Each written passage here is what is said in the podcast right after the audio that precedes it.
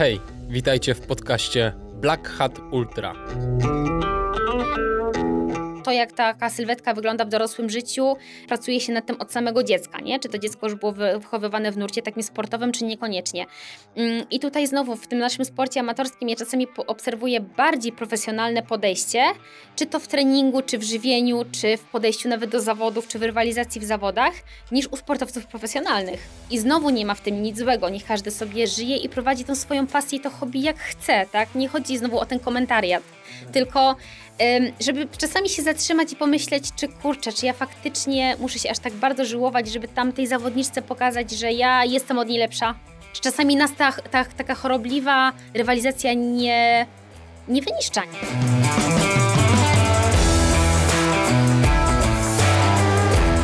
To była Andrea Dylong. Ja się nazywam Kamil Dąbkowski i witam Was serdecznie w podcaście Black Hat Ultra. Pewnego dnia Andrea zadzwoniła do mnie i powiedziała, że jest temat. Gdy polskie dziewczyny zobaczyły, jak wygląda żeńskie podium Tatra Sky Marathon, gdzie dwie z trzech zawodniczych były nad wyraz szczupłe, rozpoczął się szturm na zwiększanie deficytu kalorycznego.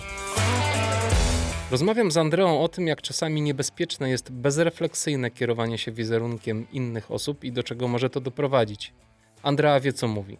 Jako nastolatka miała zaburzenia odżywiania, i wie, jak niebezpieczne są ciągoty do zbytniego chudnięcia, bez zwracania uwagi na zdrowy rozsądek, typ naszego ciała, tryb życia, czy też brak dbałości o masę mięśniową. Rozmawiamy też o zagadnieniu body positive, które może nieść ze sobą dużo wsparcia i empatii, ale również może być źródłem zaburzeń wspierających otyłość. Wspominamy też o tym, jak niewiele w treningu biegowym mówi się o zrzucaniu wagi, jak ważny jest to element, gdy chcemy po prostu biegać szybciej i bezpieczniej. Na końcu poruszamy temat pełnowartościowych posiłków w proszku, takich jak Huel, Supersonic czy YFood, które ostatnio zalewają przestrzeń reklamową na social media. Odcinek zrealizowaliśmy w moim studiu w Warszawie, które niedawno otworzyłem. Jeżeli ktoś ma swój własny podcast i nie ma miejsca, sprzętu lub świętego spokoju, żeby go nagrać, to odzywajcie się do mnie. Studio jest do wynajęcia.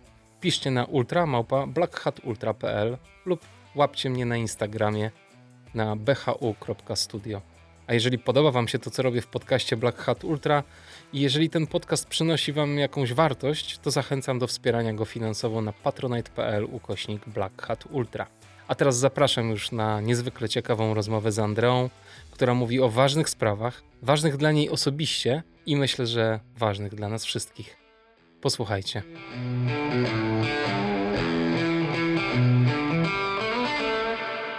Cześć Andrea, witam cię serdecznie. Cześć Kamil, ponownie. Witam cię. Słuchaj, w ogóle to jest jakiś rekord, dlatego że... Wiem. No właśnie. Trzeci raz. Trzeci raz jesteś, jesteś gościem Black Hat Ultra. Nikt... Bardzo mi miło z tego powodu. No, także gratuluję ci serdecznie. Ale to wiesz co, to jest takim odzwierciedleniem tego, jaką ty jesteś osobą, bo jesteś bardzo młodą, dynamiczną osobą, ty po prostu dzwonisz do mnie, tak było w tym przypadku, i mówisz, Kamil, słuchaj, jest temat, musimy Dokładnie. pogadać. Dokładnie tak było. A ponieważ temat jest y, świetny, y, bardzo na czasie. Bardzo y, ważny. Bardzo ważny. I też y, myślę, że ten temat y, poruszył w wielu osobach, które mm, były na mecie Tatra Sky Marathon i też które zmagają się na co dzień z tego typu, z typu problemami. To bardzo się ucieszyłem, że zadzwoniłaś i że, się, i że w ogóle przyjechałaś tutaj do mnie do studia do Warszawy. Dziękuję ci. Dla mnie to była ogromna przyjemność, bo w czasach pandemii, kiedy mamy utrudnione podróże, to wiesz, pociąg, e, podróż pociągiem, pendolino 2,5 godziny, to jest czysta przyjemność. E, czytałaś książkę? Pracowałam. Pracowała, no właśnie, bo da. okej. Okay. Już nie, nie, nie nazywajmy tego schorzenia. nie, nie w tym odcinku przynajmniej.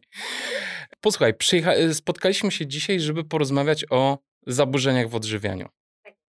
E, powiedziałaś mi, pierwszą rzecz przez telefon, jaką mi powiedziałaś, to to, że po Tatra Sky Marathon dziewczyny zaczęły do ciebie mm, pisać, dzwonić, rozmawiać z tobą E, o tym, że one też chcą być takie szczupłe jak Marcela Wasinowa i Charlotte Morgan i że one też chcą wygrywać, a żeby wygrywać to muszą być takie szczupłe.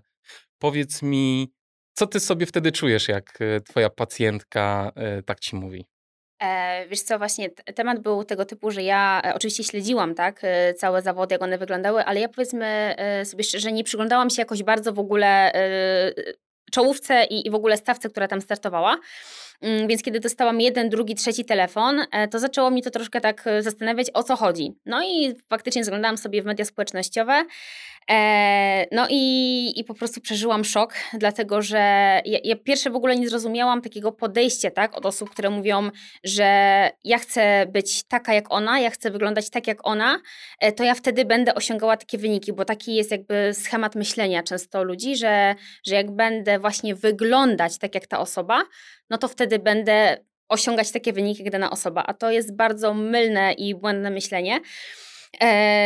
No i, i ja, ja byłam po prostu zaskoczona i przerażona jednocześnie, bo ja wie, wiem, że to jest niemożliwe, tak? I teraz pytanie, jak takiej osobie wytłumaczyć, że jakby tutaj musiałabym znowu przeprowadzić godzinną, godzinną rozmowę i wyjść od podstaw tłumaczenia takiej osobie, że to, że ty będziesz wyglądać tak jak ta dziewczyna, wcale nie oznacza, że to jest zdrowe, dobre dla ciebie i ja też nie wiem do końca, czy ta dziewczyna też e, działa dla swojego zdrowia, tak? W tym momencie, w tym mhm. momencie w takim, jakim ona wygląda i czy to faktycznie już tam gdzieś nie zachodzi o jakieś zaburzenia odżywiania. Mhm. No właśnie, bo z tymi zaburzeniami ty też spotykasz się często w swojej pracy. Yy, może opowiedzmy o tym, jakiego rodzaju zaburzenia w ogóle występują. E, najczęściej w przypadku e, sportowców, będę się odnosiła do sportowców, no bo tak. tutaj jakby mówimy cały czas o, o bieganiu, o biegaczach, więc nie będę mówiła o innych osobach.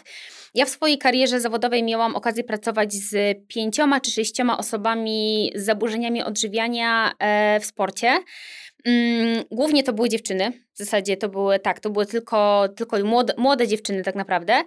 Najczęściej mówimy o anoreksji, mhm. e, czy też anoreksji sportowej, która no, w przypadku sportu tutaj e, też taka osoba będzie miała troszkę inne objawy, będzie e, u niej troszkę inne rzeczy będą zaburzone z uwagi też na to, że i, i, będzie sobie wyrządzała krzywdę, już tak mówiąc bardzo kolokwialnie, na innych poziomach, z uwagi też na ogromny wysiłek fizyczny, który w anoreksji takiej klasycznej, niesportowej też oczywiście ten wysiłek występuje, ale to jest troszkę inna sytuacja.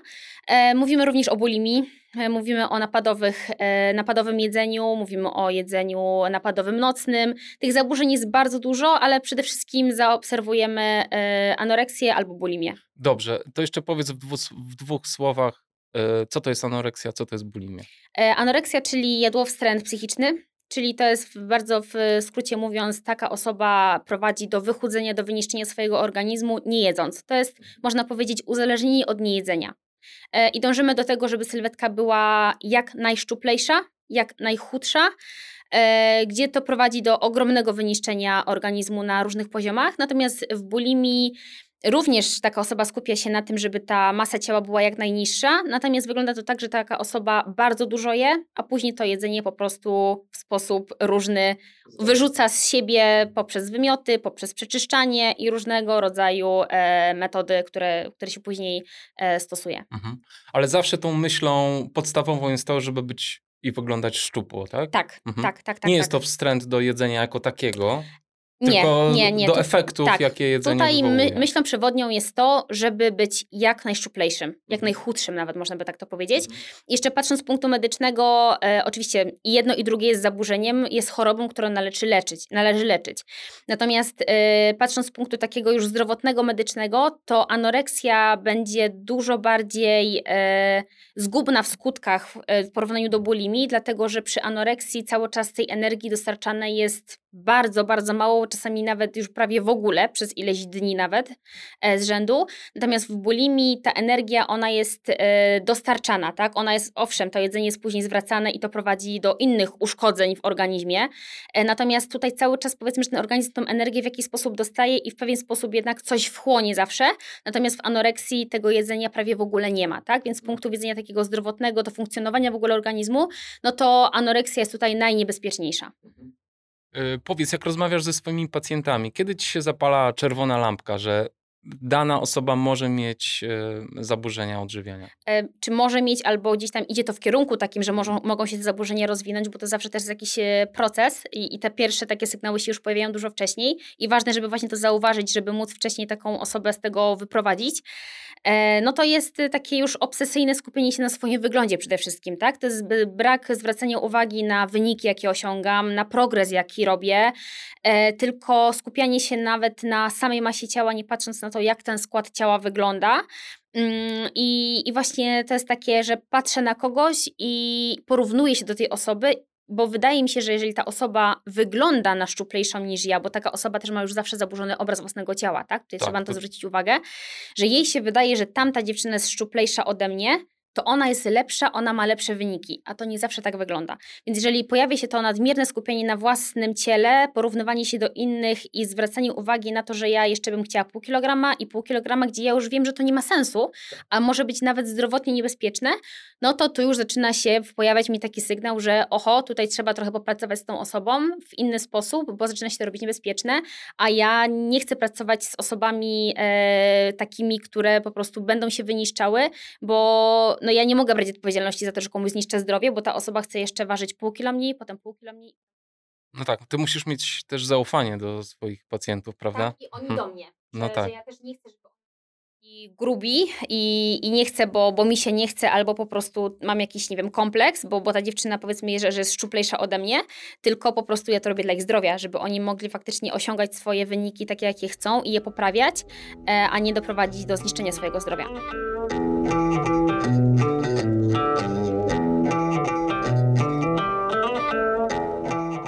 Wspomniałaś mi również, że ty też miałaś kiedyś problemy z zaburzeniem odżywiania. Na czym one polegały? Jakie u siebie zdiagnozowałaś? Oj, u mnie to była bardzo długa historia, bo ja w zasadzie zaburzenia odżywiania to trwały u mnie w jedną trzecią życia, bo to mhm. było prawie 8 lat, z czego 2 lata to już było wychodzenie z problemu, jak już sobie uświadomiłam, że jest problem, a 6 lat tkwiłam w tych zaburzeniach jako bardzo młoda dziewczyna, yy, bo gdzieś miałam w okolicach 13-14 lat, kiedy faktycznie w te zaburzenia odżywienia wpadłam. Mm, no i to było tak, że zaczęło się od kompulsywnego obiadania się, następnie była bulimia, bo, bo widziałam, że idzie to w kierunku nabierania masy ciała, no jako wiadomo dziewczynka w podstawówce byłam już później nieakceptowana przez środowisko, bo odreagowałam w ten sposób emocje emocje po prostu gdzieś tam z uwagi na problem, który się wydarzył w moim życiu. E, więc pojawiła się bulimia, no a jak już po prostu u mnie ta bulimia trwała bardzo krótko, bo ja nie, nie jakby nie chciałam siebie wyniszczać w taki sposób e, i, nie chciałam tych wymiotów prowokować, e, no to potem się pojawiła anoreksja, no bo uznałam, że to jest jedyny sposób na to, żeby tą masę ciała zrzucić. No mhm. i początkowo oczywiście to nie było tak, że ja chciałam mieć anoreksję, tak? Tylko ja po prostu zaczęłam szukać sposobów. Zaczęłam szukać w literaturze, w książkach, w gazetach. To już zaczynało się oczywiście w mediach bardzo dużo mówić na temat kultu szczupłego ciała, więc nie było trudno znalezienie informacji i jakieś wzorce w mediach społecznościowych. E, no więc tak to później poszło i zabrnęło to już później bardzo, bardzo nawet za daleko. Ja w mhm. naj, na takim najgorszym okresie ważyłam coś około 42-43 kg jako 15-16-letnia dziewczyna. Mhm. E, więc już nie mówię o, o zaburzeniach miesiączkowania, gdzie tej miesiączki prawie w ogóle nie było, czy w ogóle jej nie było i, i różnych późniejszych konsekwencjach. Mm, natomiast jeżeli chodzi już tak, przechodząc do końca mojej historii, bo też nie o to chodzi, żeby tutaj wszystko opowiadać, e, no to ja generalnie, jeżeli widzę, że ktoś faktycznie ma ogromny problem i, i sam nawet u siebie to zdiagnozował i przychodzi do mnie po pomoc, bo ta pomoc dietetyka też jest w wychodzeniu z zaburzeń odżywiania bardzo ważna, e, to ja zawsze pytam, tak, że ta osoba pracuje z lekarzem, czy pracuje z psychoterapeutą, albo z psychologiem, albo ma pedagoga, ma, ma, ma kogokolwiek, kto może mu pomóc. E, u mnie e, tego nie było, tak, ja takim jestem powiedzmy, że nazwę to w cudzysłowie wybitnym przypadkiem, że ja z tych zaburzeń odżywiania jako powiedzmy 18-letnia dziewczyna wyszłam sama z pomocą tylko jednej najbliższej mi osoby. Mhm. E, ja nie byłam hospitalizowana, nie, nie korzystałam z pomocy psychologa, dietetyka, psychoterapeuty. Ja po prostu miałam gdzieś taką wolę przetrwania, wolę walki. Uświadomiłam sobie, dlaczego to sobie robię, dlaczego siebie niszczę i, i że nie chcę tego robić tak naprawdę, bo mam swoje marzenia i, i chcę do tego dążyć. Że ja, trwało to mnie dwa lata, tak, wychodzenie z samego problemu, że ja na ten moment mogę śmiało powiedzieć, że ja nie mam zaburzeń odżywiania. To nie jest tak, że jak ktoś raz ma, to potem ma je do końca życia. Bo to jest pewien stan, gdzie jak sobie uświadomimy, gdzie jest problem i z niego wyjdziemy, to przestajemy się niszczyć, odmawiając sobie jedzenia, czy paląc, e, paląc papierosy, czy narkotyki, bo to jest zaburzenie i nauk jak każdy inny. Anoreksja to jest uzależnienie od niejedzenia żeby w jakiś sposób siebie gdzieś tam wyniszczyć. Więc y, pewnie może gdybym korzystała z pomocy tych osób, to trwałoby to krócej. Natomiast y, udało się tak, że ja w tym momencie mogę powiedzieć, że jestem no, prawie w 100% zdrowa. Większych konsekwencji z tego, z tego nie ma, mimo tego, że tak jak mówię, no, moje zaburzenia odżywiania były w takim momencie życia, w którym ten mój organizm się rozwijał, tak? Powinien się rozwijać prawidłowo, a było to wszystko bardzo zaburzone. No natomiast no, wola walki, przeżycia była ważniejsza, więc, więc dzięki temu też tutaj jestem i mogę z Tobą rozmawiać na ten temat. I to cała ta historia, oczywiście ja... Mm, w pewien sposób mogę powiedzieć, że to były moje ileś lat takich dobrych, młodzieńczych, wyciętych z życia, bo, bo to jest nie tylko odmawianie sobie jedzenia, ale też dużo innych konsekwencji i społecznych, i, i w ogóle, i jeżeli chodzi o sport, o jakieś tam marzenia, taniec i tak dalej. Bo tak to u mnie wyglądało, że ja niestety musiałam te marzenia już później zakopać pod dywan, bo już nie było możliwości i sił na to. Mm, natomiast, co chciałam powiedzieć, że Gdyby nie to, co wszystko się wydarzyło w moim życiu, to ja nie miałabym później już takiego doświadczenia e, w pracy z ludźmi, bo ja też później zaczęłam rozwijać temat samego żywienia i żywienia w sporcie i pomocy tam zawodnikom, dlatego że ja już to chciałam robić dla siebie, nie przeciwko sobie, tylko dla siebie. Natomiast cała wiedza, którą zgromadziłam przez te 8 lat, dała mi podstawy, dobre podstawy do tego, że teraz jak pracuję z ludźmi, to umiem z nimi pracować i umiem też różne takie drobne rzeczy wyłapać, tak, że ja też tam byłam, ja też wiem o co chodzi no i wiem, jakich narzędzi używać po prostu. Czyli dokonałaś czegoś tak naprawdę no. bardzo trudnego. Tak, dlatego ja mówię o tym, że ja tak zrobiłam, ale nie róbcie tego. Tak. bo, bo ja tutaj po prostu e, miałam to jedno najważniejsze wsparcie, które po prostu nie przeszkadzało mi w wychodzeniu z tego procesu całego, tylko po, jakby ta osoba było jej ciężko, bo widziała, że, że można by dużo więcej szybciej zrobić, ale że ja chcę i że jak ta osoba zacznie mi do czegoś zmuszać, to ja się zamknę na tą jedną, jedną osobę, której ufałam w tym momencie, tak? Więc e, lepsze było po prostu pozostawienie mnie w tym, że ja próbuję, działam, proszę o tą pomoc, kiedy jest mi ciężko, ale nie narzucanie mi czegoś na siłę z góry, co często niestety takie osoby, szczególnie rodzice u dzieci, tak? Próbują na siłę te dziecko zmuszać do różnych rzeczy, e, do, do jedzenia, do pomocy, do psychologa, do, do pedagoga, bo, bo uważają, że tak trzeba, a to nie zawsze jest dobra droga. Natomiast ja też miałam okazję rozmawiać e, z, z jedną czy z dwoma paniami, takimi psycholog, e, po prostu gdzieś tam jakaś taka była luźna rozmowa, gdzieś tam żeśmy się spotkały przypadkowo. E, no i, i jak im opowiadałam, e, że ja z tego procesu całego wyszłam sama, mając tam 18 lat, to one nie mogły mi w to uwierzyć, nie? Powiedziały, że to jest niemożliwe, że gdzieś po prostu we mnie była taka chęć pomocy samej sobie i zagłębiania tego tematu na różnych polach, bo to było i wiedza medyczna, i psychologiczna, i właśnie żywieniowa, że ja sobie z tym poradziłam, ale no nie było to proste, tak? Dlatego teraz jak ja pracuję z osobami, z, które mają zaburzenia odżywiania i widzę te mechanizmy u nich, bo to jest nic innego jak jakiś mechanizm, jakiś nauk, jakiś nawyk, e, to ja no niestety nie jestem, nie jestem łatwa do współpracy, bo nie da się mnie tak oszukać, tak? Bo ja tak. też tam byłam, ja to wszystko przerobiłam, więc ja teraz wiem, jaką rzucić kontrę tej osobie na jej wypowiedź i ta osoba często musi sobie dwa, trzy dni przemyśleć mhm. i dopiero potem mówi, aha, ty miałaś rację, ale moja głowa zareagowała w taki sposób, nie? Mhm. Więc y, no, daje mi to dużo doświadczenia, ale wiem, że nie jestem łatwa do współpracy z takimi osobami.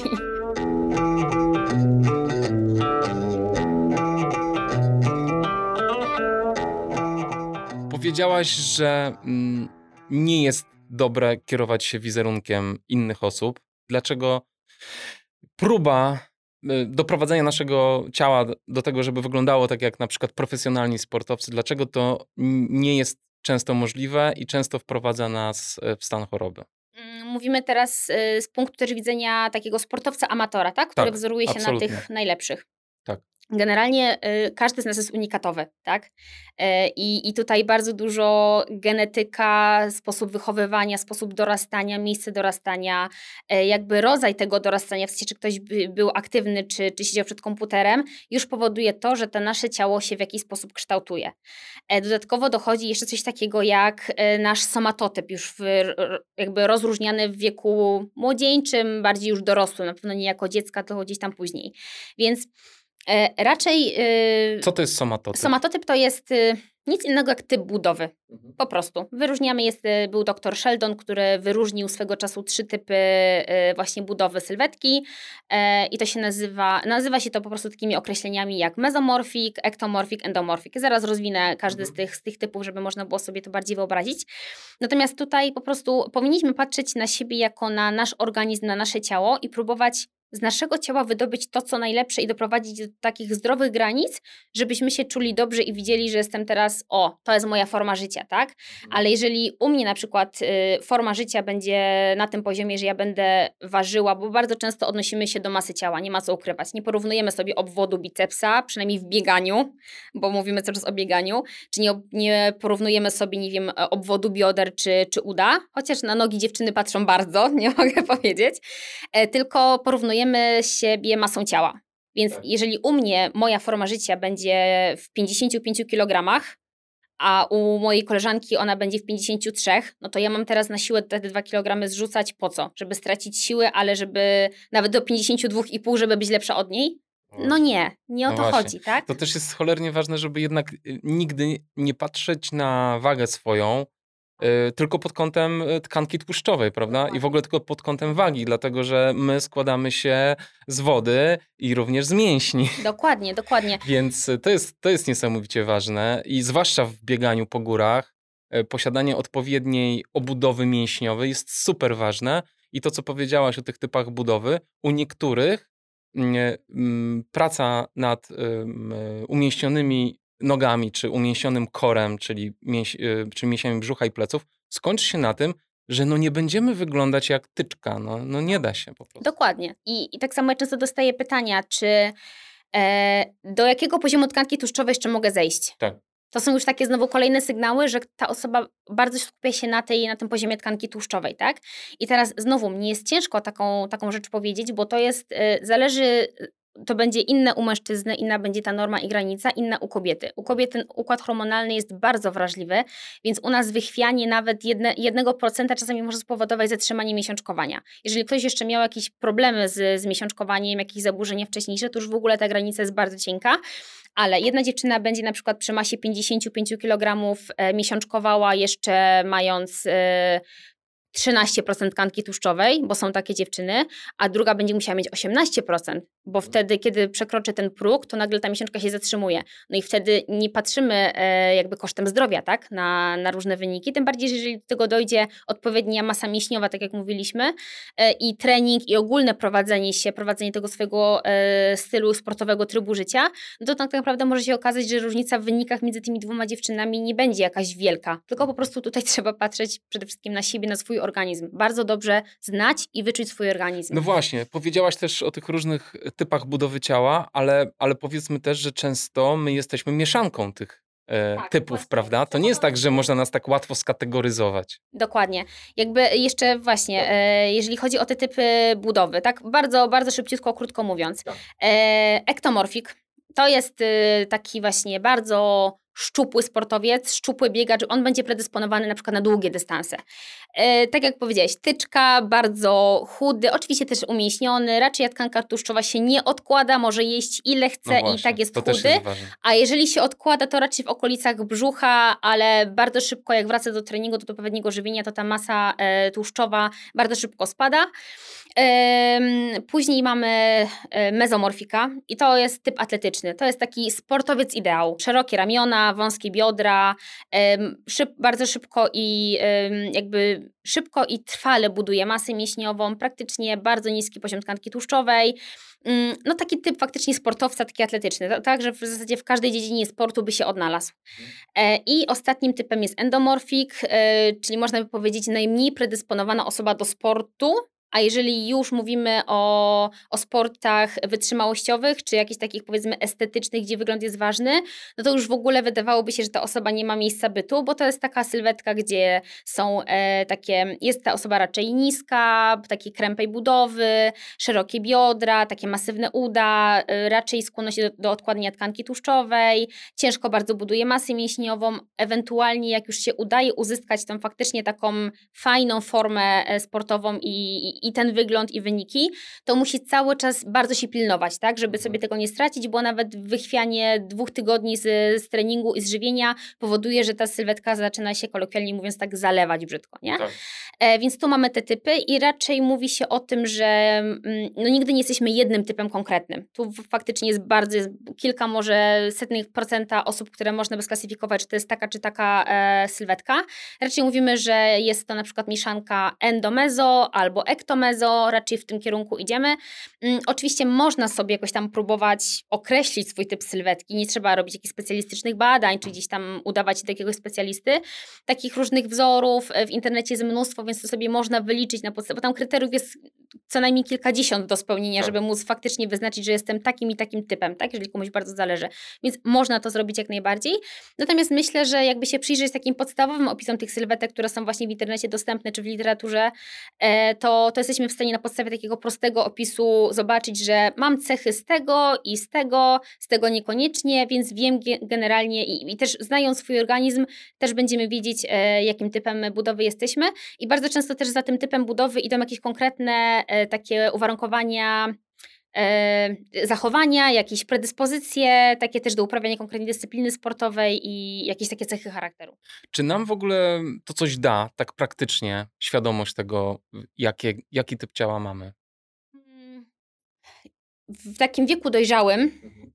Nie, to jest tylko czysta ciekawość. Mhm. Bo jeszcze o ile na początku, kiedy na przykład ktoś e, u młodzieży, tak, kiedy ktoś, e, rodzic na przykład zastanawia się, w jakim kierunku jego dziecko w sporcie powinno się rozwijać, czy iść w stronę takiego sportu, czy takiego sportu, to tutaj faktycznie WF-iści, czy jacyś tacy już trenerzy, osoby zajmujące się e, pracą z młodzieżą, będą w stanie na podstawie tej wiedzy, ale to już szerszej wiedzy, nie tylko na podstawie tych kilku cech, co ja wymieniłam, tylko szerszej wiedzy faktycznie, będą w stanie określić, że, że ta, ta ta osoba, no, teoretycznie dziecko, ale już powiedzmy tam, że w wieku 13, 14 lat, 15 to już jest raczej młodzież, e, że taka osoba będzie bardziej predysponowana do takiego czy do, te, do takiego sportu. Natomiast my już będąc dojrzałymi osobami, nic nie zrobimy tak naprawdę. Czyli na przykład y, dostosowywanie diety do typu budowy ciała nie ma jakiegoś nie, sensu. Nie, absolutnie, bo tutaj jest jeszcze mnóstwo innych, wiele czynników, które będą wpływały na to, e, jak my się będziemy rozwijać i jak będziemy, czy będziemy nabierać masy ciała, czy, czy nie nabierać, jak trenujemy. Tutaj jest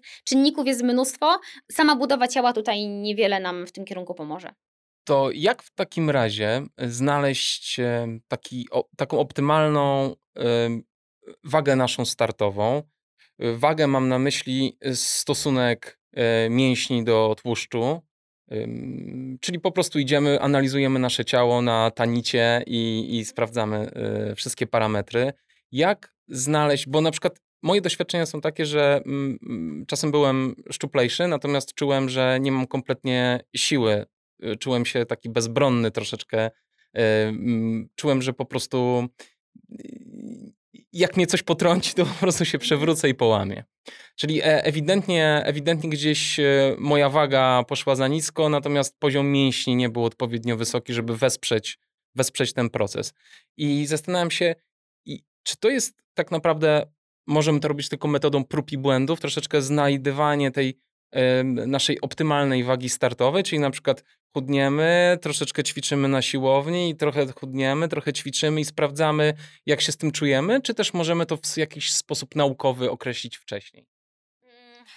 No właśnie. E, jeszcze chciałam wrócić do, do Twojej wypowiedzi. Czy Ty pamiętasz wartości swojej masy ciała wtedy, kiedy już czułeś się słabo? Nie pamiętam. Okej, okay, ale sprawdzałeś Kilogramy wtedy. pamiętam. Ale pamiętasz, że, że wtedy wiedziałeś, jaka jest ta masa ciała, kiedy już tam zaczynały tak, się. Ta... 75 kilo, ale nie, okay. nie pamiętam e, warstwy mięśniowej zupełnie. Okej, okay. czyli na ten moment wiesz, że przekroczenie tej masy ciała raczej już może wiązać się z tym, że będziesz osłabiony, tak? Być może, ale Też jeśli... jest kwestia masy mięśniowej, Dokładnie. tak? Że mówiliśmy Dokładnie. o tym. Okej, okay, czyli mogło być tak, że na przykład mogłaby być ta masa ciała 75 kg, ale byłby wyższy stosunek masy mięśniowej do tkanki tłuszczowej i tak wszystko jest. by się zgadzało. Dokładnie tak. Tak, więc tutaj to też o to chodzi, że nie patrzymy tylko na masę ciała, tylko patrzymy na udział tkanki mięśniowej do tkanki tłuszczowej, aczkolwiek faktycznie jest tak, że jak już przekraczamy pewną granicę tej masy ciała, która już jest niebezpieczna, no to okazuje się, że właśnie nie regenerujemy się dobrze, nie śpimy dobrze, nie mamy siły na trening i idzie cała ta lawina tych negatywnych różnych skutków. E, I tak naprawdę metoda prób i błędów jest taką, no, chyba jedyną słuszną metodą, tak? Bo zauważ, że jak prowadzimy swój rozwój sportowy, obojętnie czy zaczynamy w wieku młodzieńczym, czy zaczynamy w wieku 20 lat, czy w wieku 40 lat, bo i takie osoby przecież są, to my każdego roku się zmieniamy każdego roku ten trening wygląda inaczej, nasze ciało się zmienia, dostosowuje, hormony się dostosowują, udział masy mięśniowej, tkanki tłuszczowej również się zmienia. Więc my tak naprawdę prowadząc swój proces treningowy cały czas działamy metodą prób i błędów, tak?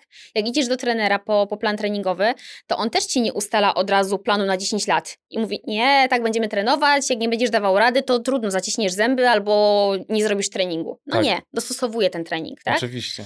E, I tak samo jest tutaj z, z planem czy żywieniowym, bo ja też tak jak pracuję z zawodnikami, to nie jest tak, że ja ustalam im plan na miesiąc i ja przez ten miesiąc nie robię nic. Nie, jak widzę, że coś tam idzie w którymś kierunku niedobrze, dana osoba źle się czuje, to ja też go dostosowuję na bieżąco i pod treningi, i generalnie do samopoczucia danej osoby. Czasami jest tak, że musimy podkręcić kaloryczność, bo się okazuje, że nagle organizm potrzebuje więcej, a wydawałoby się, że nie powinien potrzebować więcej i nie wpływa to na masę ciała, a czasami okazuje się, że ja założyłam więcej, a taka osoba naprawdę powinna zjeść mniej, bo, bo czuje się tak lepiej. Więc tutaj działanie na zasadzie metody prób i błędów jest takim najbardziej racjonalnym tak, e, działaniem, bo nie wszyscy muszą pracować z dietetykiem, liczyć kalorie, e, nawet jakoś skrupulatnie sprawdzać tę swoją masę ciała. Po prostu niektórzy potrafią i to jest super umiejętność, ja się też tego cały czas uczę, ale to jest genialna umiejętność jedzenia i życia, trenowania intuicyjnego. Czyli ja tak dobrze znam swój organizm, tak dobrze umiem się wsłuchać w to, co mój organizm podpowiada, że ja nie obawiam się zjedzenia tej kromki chleba na kolację więcej, bo ja wiem, że najwyżej jutro zjem kromkę chleba mniej, bo mój organizm nie będzie jej potrzebował, tak? E, Nie boję się na przykład przycisnąć tempa na treningu, bo wiem, że nie spowoduje to kontuzji, bo jeszcze jestem w bezpiecznej granicy. Najwyżej jutro odpocznę. Czyli to jest taka po prostu. e, Ja znam osoby, które e, potrafiły dojść do naprawdę wagi startowej, takiej życiowej formy, a nie wyliczały sobie kalorii, nie pracowały z żadnym specjalistą, tylko po prostu na zasadzie własnej wiedzy i własnej intuicji wiedziały, kiedy podkręcić, kiedy zminimalizować tempo.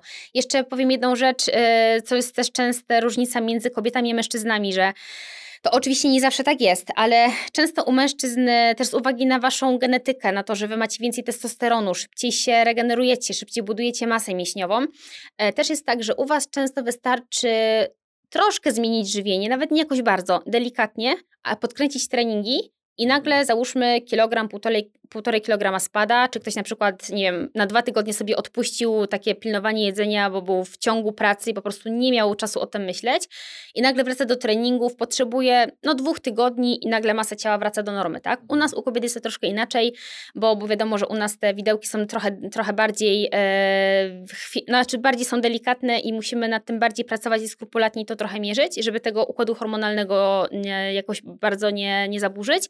Natomiast u mężczyzn jest to w zasadzie dużo, dużo łatwiejsze prowadzenie całego procesu odchudzania. Tak, ale myślę, że to potwierdź, y, czy dobrze myślę, że zarówno u mężczyzn, jak i kobiet, pierwsze tak naprawdę, co z ciała schodzi, to jest jednak woda, prawda?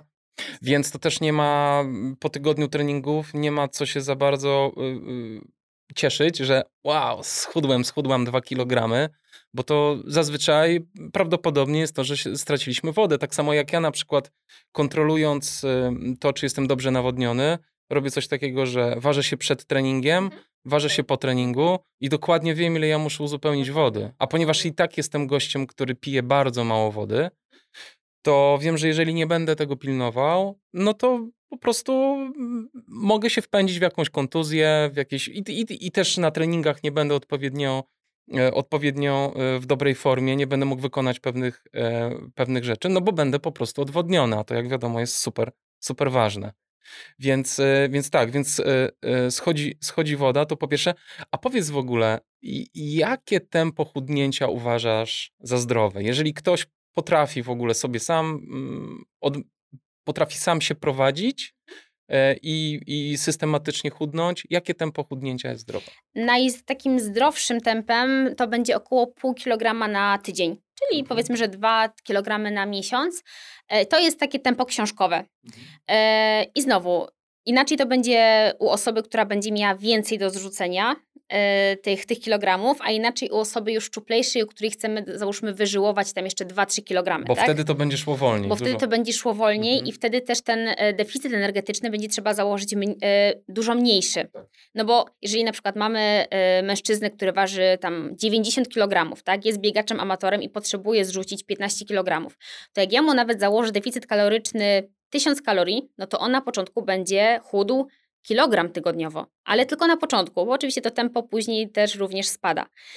Natomiast jeżeli ja mam kobietkę, która waży 55 kg i ona chce zrzucić 3 kg, bo ma ważne zawody i się musi przygotować, zapotrzebowanie jej jest załóżmy 1800 plus minus bez treningów, no to jak ja jej zetnę 1000 kalorii, to on jej nie wystarczy na przeżycie, nie? No tak, oczywiście. Więc u niego powiedzmy na początku mogę tam nawet zrobić ten deficyt 1000 kalorii, później go zmniejszam do 500, żeby on mógł się regenerować i trenować. Natomiast u takiej dziewczyny, u takiej kobiety mogę zrobić ten deficyt, zazwyczaj robię go w, w okolicach 300 kilokalorii.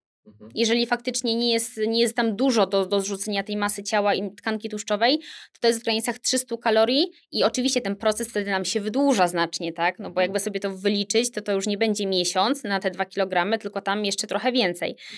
Ale ja będę pewna, że ja tej dziewczynie nie zrobię krzywdy, że ona może normalnie trenować, ona może normalnie się regenerować e, i ten spadek masy ciała będzie trwały i że jak ona nawet pójdzie na imprezę czy na wesele i zje tego dnia 1000 kalorii więcej, to organizm nagle nie, nie pochłonie tego, bo był wygłodniały i był głodzony ileś tygodni, tylko po prostu spokojnie sobie to wszystko przetrawi, przerobi i będzie w porządku. Często jest też takie błędne myślenie, szczególnie w wytrzymałościówce, że jak się odchudzam, redukuję, to nie mogę mocno trenować, bo nie będę miał siły. Mhm.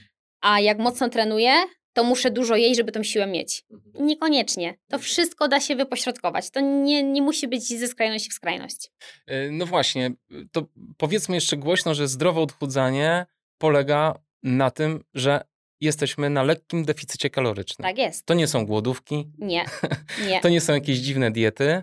Możemy jeść to, co chcemy, ale musimy być, e, jeżeli się prowadzimy sami oczywiście, musimy być świadomi tego, że mm, e, e, co, jaką ma wartość kaloryczną i okej, nie chcę teraz powiedzieć, że liczmy wszystkie kalorie, Mhm. ale tutaj właśnie mam pytanie do ciebie. Jak sobie, mm, czy są jakieś takie, wiesz, zasady, którymi się możemy kierować, żeby nie oszaleć, jeśli chodzi o liczenie kalorii, ale żeby jednak ten deficyt utrzymywać? Jakiś masz pomysł na to? No właśnie i to, to jest jeszcze to, co mówiłam a propos Tak. mężczyzn, tak? Że bo deficyt kaloryczny możemy osiągnąć w dwojaki sposób. Mhm. Albo sobie zmniejszamy ilość jedzenia, albo więcej trenujemy. Tak. Gen- albo nawet nie trenujemy, tylko zwiększamy swoją codzienną aktywność, o czym my nigdy nie pamiętamy. Że to często robi największą robotę. Chodzenie spontaniczne, tak jak ja teraz gestykuluję, tak, ruszam się, mówię, zużywam więcej energii, niż gdybym siedziała z rękami założonymi na kolanach i tak po prostu, wiesz, patrzyła w sufit, nie? Mhm. Więc to są takie drobne rzeczy, ale one w ujęciu tygodniowym, miesięcznym, rocznym się bardzo liczą. I teraz często jest tak, że te osoby, to co mówiłam o tych mężczyznach, że oni jakoś nie zmniejszają swojego zapotrzebowania energetycznego, w sensie jedzą tyle w zasadzie co jedli, może zmniejsza, zmieniają lekko produkty, natomiast generują wydatek energetyczny na tym treningu. I to powoduje, że ta masa ciała wraca do normy. Natomiast jeżeli chodzi o właśnie o takie zasady żywienia, no to na pewno trzeba się wystrzegać tego, o czego zawsze się wystrzegamy, tak, przy redukcji masy ciała, czyli fast foodów, słodkich napojów, które generują nam strasznie dużo kalorii, a których nie widzimy, tych kalorii wy, wypijanych tak naprawdę. E, czy, czy właśnie jakichś słodyczy, czy takiego drobnego podjadania, tak, tu delicja, tu raffaello, e, tu, nie wiem, kolega miał urodziny w pracy, to zrobił tort, to ja nie pamiętam, że już zjadłem śniadanie, drugie, obiad, kolację, tylko jeszcze jem to ciasto, tak? I nie ma oczywiście w takim ujęciu zdrowym znowu, nie ma nic złego, żeby zjeść Raffaello do kawy raz na jakiś czas, czy tą delicję, czy nawet to ciastko. Tylko ja na przykład mam tak, że jak mamy urodziny w pracy, no to ja wtedy nie jem drugiego śniadania, tak? No bo już zapo- za, moje zapotrzebowanie będzie pokryte przez to ciastko. Zjem sobie załóżmy lżejszą kolację, zrobię trening i ja się nie martwię o to, że ja po tym cieście przytyję nie wiadomo ile, tak? Więc tutaj znalezienie takiego zdrowego umiaru i to jest znowu słuchanie swojego organizmu, nie? E, wiadomo, jak, naj, na jak najwięcej e, błonnika, jak najwięcej warzyw, najwięcej owoców, e, żeby znowu sobie teraz nie odmawiać jakichś grup produktów. Jeżeli nie mamy stwierdzonej alergii na dany produkt, to nie ma sensu go wykluczać. E, tak samo, żeby nie robić teraz, że teraz będę ja- jadł śniadanie białkowo-tłuszczowe, e, bo też były takie mody na, na i, i różne jakieś tam posty, nieposty i oczywiście te wszystkie systemy żywieniowe mają swój sens. One mają swoje uzasadnienie w konkretnych przypadkach. To nie jest tak, że ja teraz będę negowała dietę ketogeniczną czy system żywienia intermittent fasting, bo one mają swój sens i swoje uzasadnienie, ale to też nie jest dla każdego. Tutaj znowu jest kwestia, że ja się nie wpasowuję w dietę, e, tylko tą dietę dostosowuję do samego siebie, nie?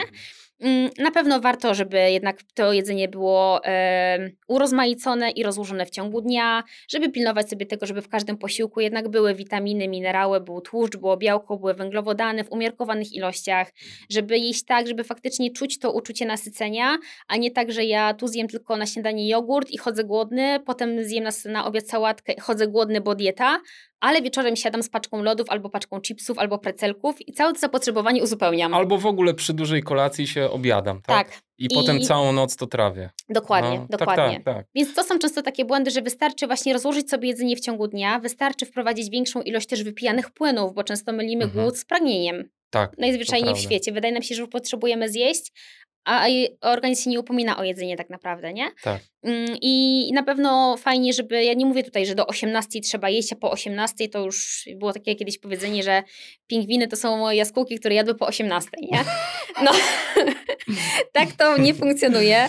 Tym bardziej u sportowców, u sportowców amatorów, którzy trenują często wieczorami, bo tak. nie ma fizycznie no to... kiedy wcześniej tego treningu e, wrzucić. To tak? też ma ogromne dnia. znaczenie, kiedy trenujemy. A, tak. a po treningu musimy zjeść, tak? Tutaj Oczywiście. nie ma możliwości takiej, że ja robię trening i idę spać, przysypiam głód. No bo, tak. bo to, to, tak, to tak można pociągnąć, może tydzień, dwa, ale to później organizm coś tam zacznie szwankować w tym organizmie i to jednak się okaże, że to nie była dobra metoda. Więc tutaj tak naprawdę znowu nie trzeba robić rewolucji, tylko sobie wprowadzić jakieś takie drobne, drobne zmiany. No właśnie, to jest, e, to jest coś takiego, że to też jest e, nasza praca. E, to jest to, co mówiliśmy wcześniej o tym znajdywaniu, że sami musimy troszeczkę odszukać metodą prób i błędów tę naszą wagę startową. Tak samo też musimy odszukać, jaki sposób odżywiania powoduje, że my chudniemy właśnie w Dokładnie. odpowiednio wolnym tempie. To, nie? to jest tak, że ja na przykład teraz jestem dobrym przykładem, bo jestem 18 tydzień w regularnym treningu. Mhm. Wcześniej, wcześniej treningi były takie średnie, miałem bardzo dużo pracy, ważyłem 86 kg i przez te 18 tygodni schudłem 6 do 7 kg. Mhm. Czy bardzo fajnie, zdrowo. Bardzo, bardzo fajnie i, i to, co mogę sobie powiedzieć, to tak, no zredukowałem troszeczkę ciastka, ale znowu nie tak jakoś strasznie. E, odstawiłem e, chleb, ale też nie jakoś strasznie ale rzeczywiście białe pieczywo e, poszło w odstawkę i po prostu się nie przeja- staram się nie przejadać na, na posiłkach i staram się nie jeść późno wieczorem. To jest na przykład to, co ja robię i ale nie jestem, na, ja nie czuję, żebym był na jakiejś diecie. Po prostu wiem, że muszę utrzymywać deficyt kaloryczny. Tak.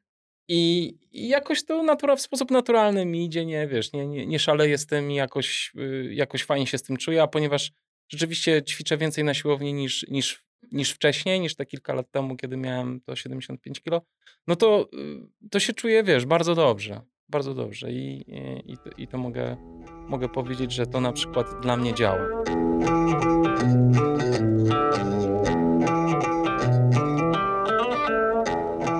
Też chciałbym, żebyśmy powiedzieli o takim haśle, który krąży teraz po sieci, który się nazywa Body Positive. I owszem, E, to hasło prawdopodobnie nie dotyczy sportowców, ale myślę, że dotyczy nas wszystkich. A może zaraz powiesz, że dotyczy. E, bo, bo to jest takie hasło, które mówi generalnie o tym, e, że jakby akceptujmy swoje ciało, niezależnie od tego, jakie jest, jest dobre i również nie mówmy niczego złego na temat, znaczy złego, nie komentujmy po prostu ciała innych osób, bo nie mamy pojęcia, co dana osoba myśli o swoim ciele i że możemy ją urazić. I o ile jestem w stanie w 100% się zgodzić y, z drugim punktem, że jakby nawet pochwalenie kogoś za to, że, jest się że druga osoba jest szczupła, A, może tak. powiedzenie dobrze wyglądasz. Ojej! no tak, to moja mama mi dzisiaj powiedziała przez telefon, że dobrze wyglądam i nie wiem o co chodzi. E, więc y, tak, y, Także komentowanie ciała drugiego, bo nie wiadomo, czy dana osoba czuje się dobrze z tym, że jest szczupła, a może chciałaby przytyć i nie może. Nie wiem, nie mamy pojęcia. E, to, to pierwszy punkt, czyli ta, ta ogromna akceptacja dla swojego ciała z kolei może nas wpędzać w jakieś totalne choróbska, prawda? Bo na przykład mamy nadwagę, ale akceptujemy siebie. Dokładnie. Więc tutaj pierwsza kwestia, to co powiedziałeś, e, komentariat, tak? czyli nasza choroba społeczna, chyba po prostu, już nie mówię tylko o, o nas jako o naszym narodzie, tylko już mam wrażenie, że to jest globalne. Po prostu wszyscy komentują wszystko, nawet nie mając czasami pojęcia i nie zastanawiając się nad tym, jak ktoś się poczuje, ale on się poczuje dobrze, bo ktoś coś skomentował, tak? Więc tutaj e, to, już jest, e, to już jest inny temat. Natomiast jeżeli chodzi o tą mm, ruch, jakby można nazwać to body positive.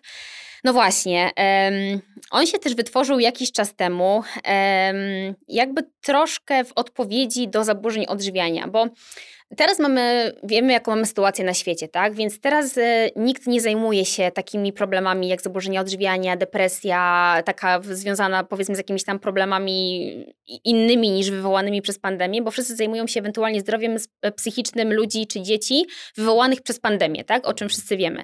Natomiast zanim zaczęła się pandemia, to był taki moment, kiedy nagle różnego rodzaju aktorki, sportowcy e, zaczęli mówić o, o tym, że faktycznie zmagają się z zaburzeniami albo zmagali się.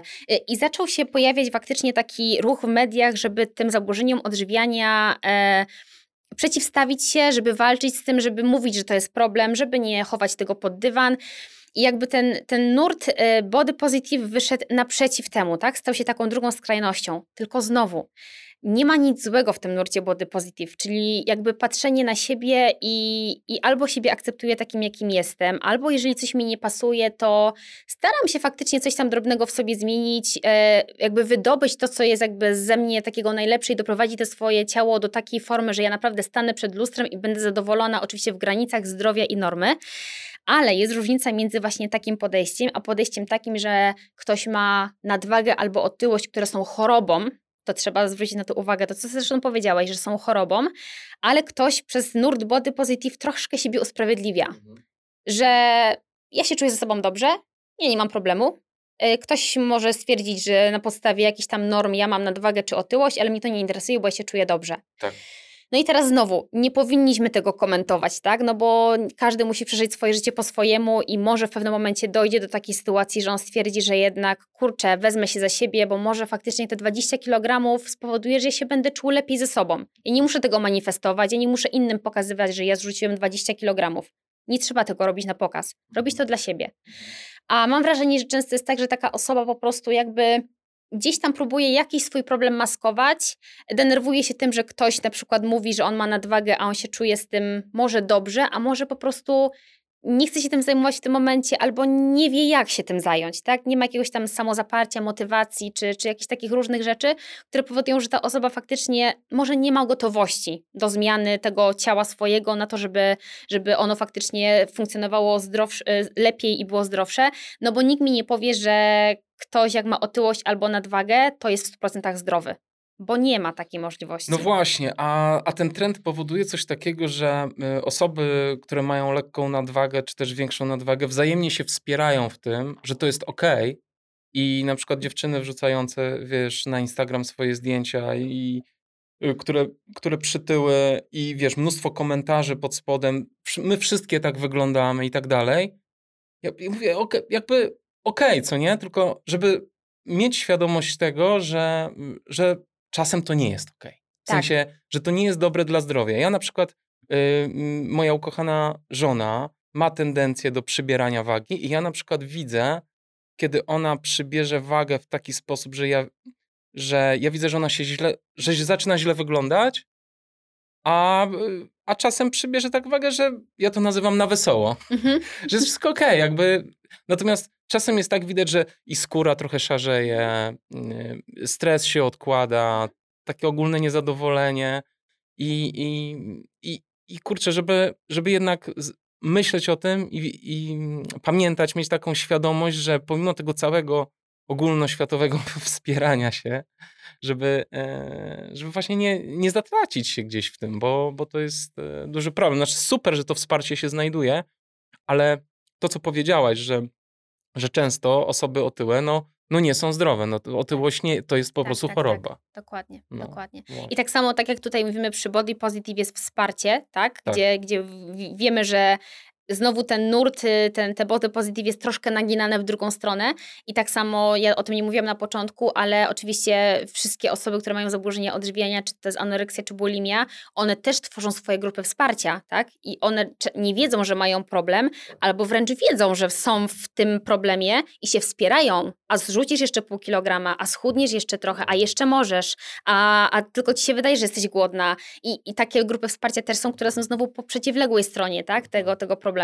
Więc tutaj... Mm, Zawsze wszelkie problemy biorą się z jakiejś tam po prostu nierozwiązanego problemu wewnętrznego, ja to tak ujmę. Ja tutaj nie chcę wchodzić w jakieś kwestie psychologiczne, bo ja nie mam takich uprawnień, nie o to też nam chodzi, tak? tak.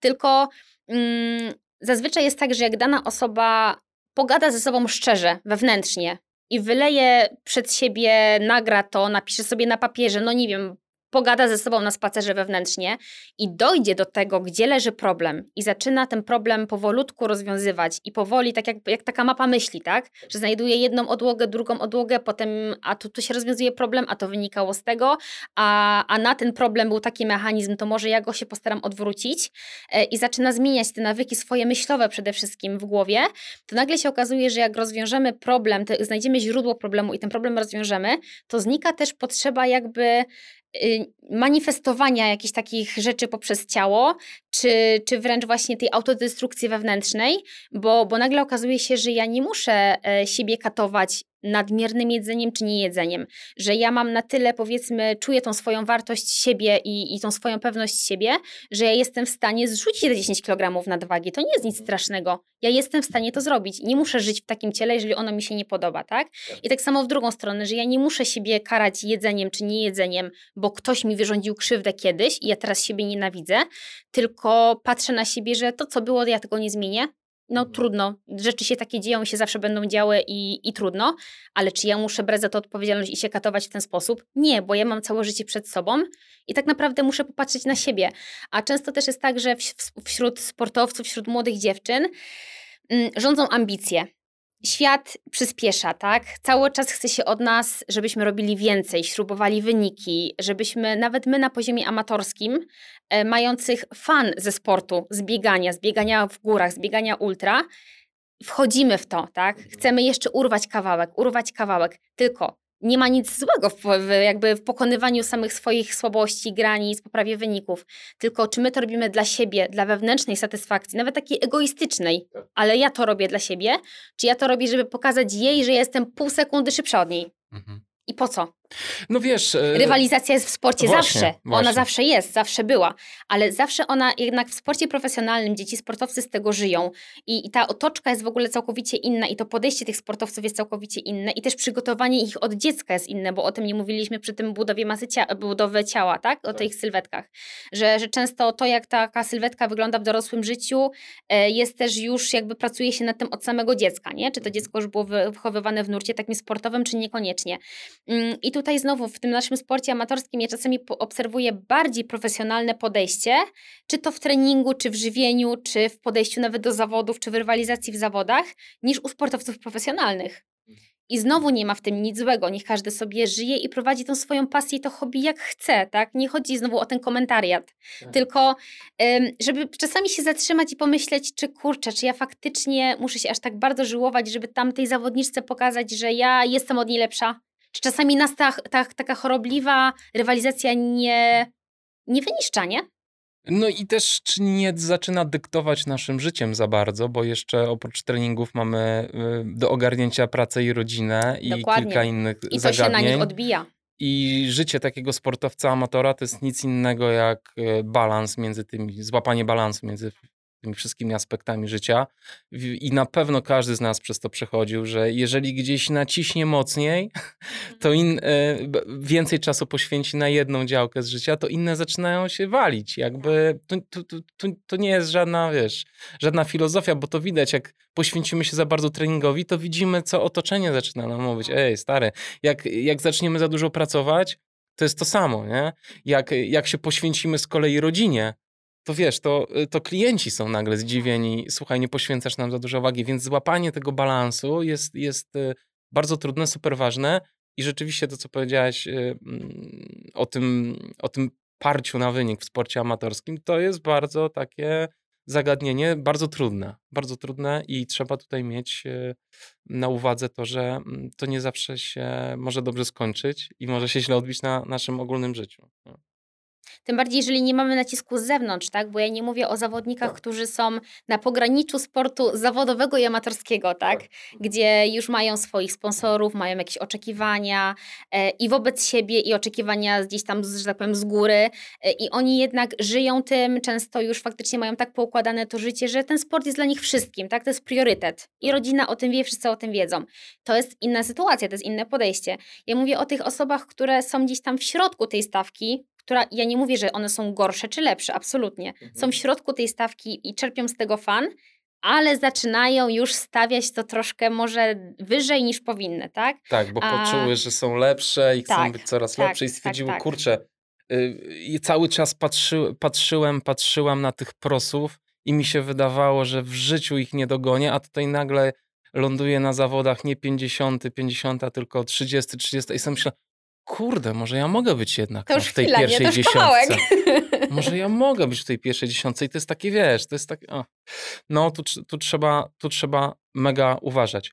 Ale też e, powiedzmy, jakby odwracając e, całą tę tendencję tego nadmiernego myślenia e, o wadze, powiedzmy też o tym, że i tutaj jestem zdziwiony, że na przykład trenerzy biegania e, bardzo często wstrzymują się od e, tego typu komentarzy, może są pod wpływem body positive, ale jakby super, jakby uświadommy sobie, że będziemy szybciej biegać, jeśli zrzucimy wagę. Jakby to nie ulega żadnej wątpliwości. Jakby targanie ze sobą zbędnych kilogramów to jest e, spowalnianie nas zawsze i, i wszędzie, w każdych warunkach.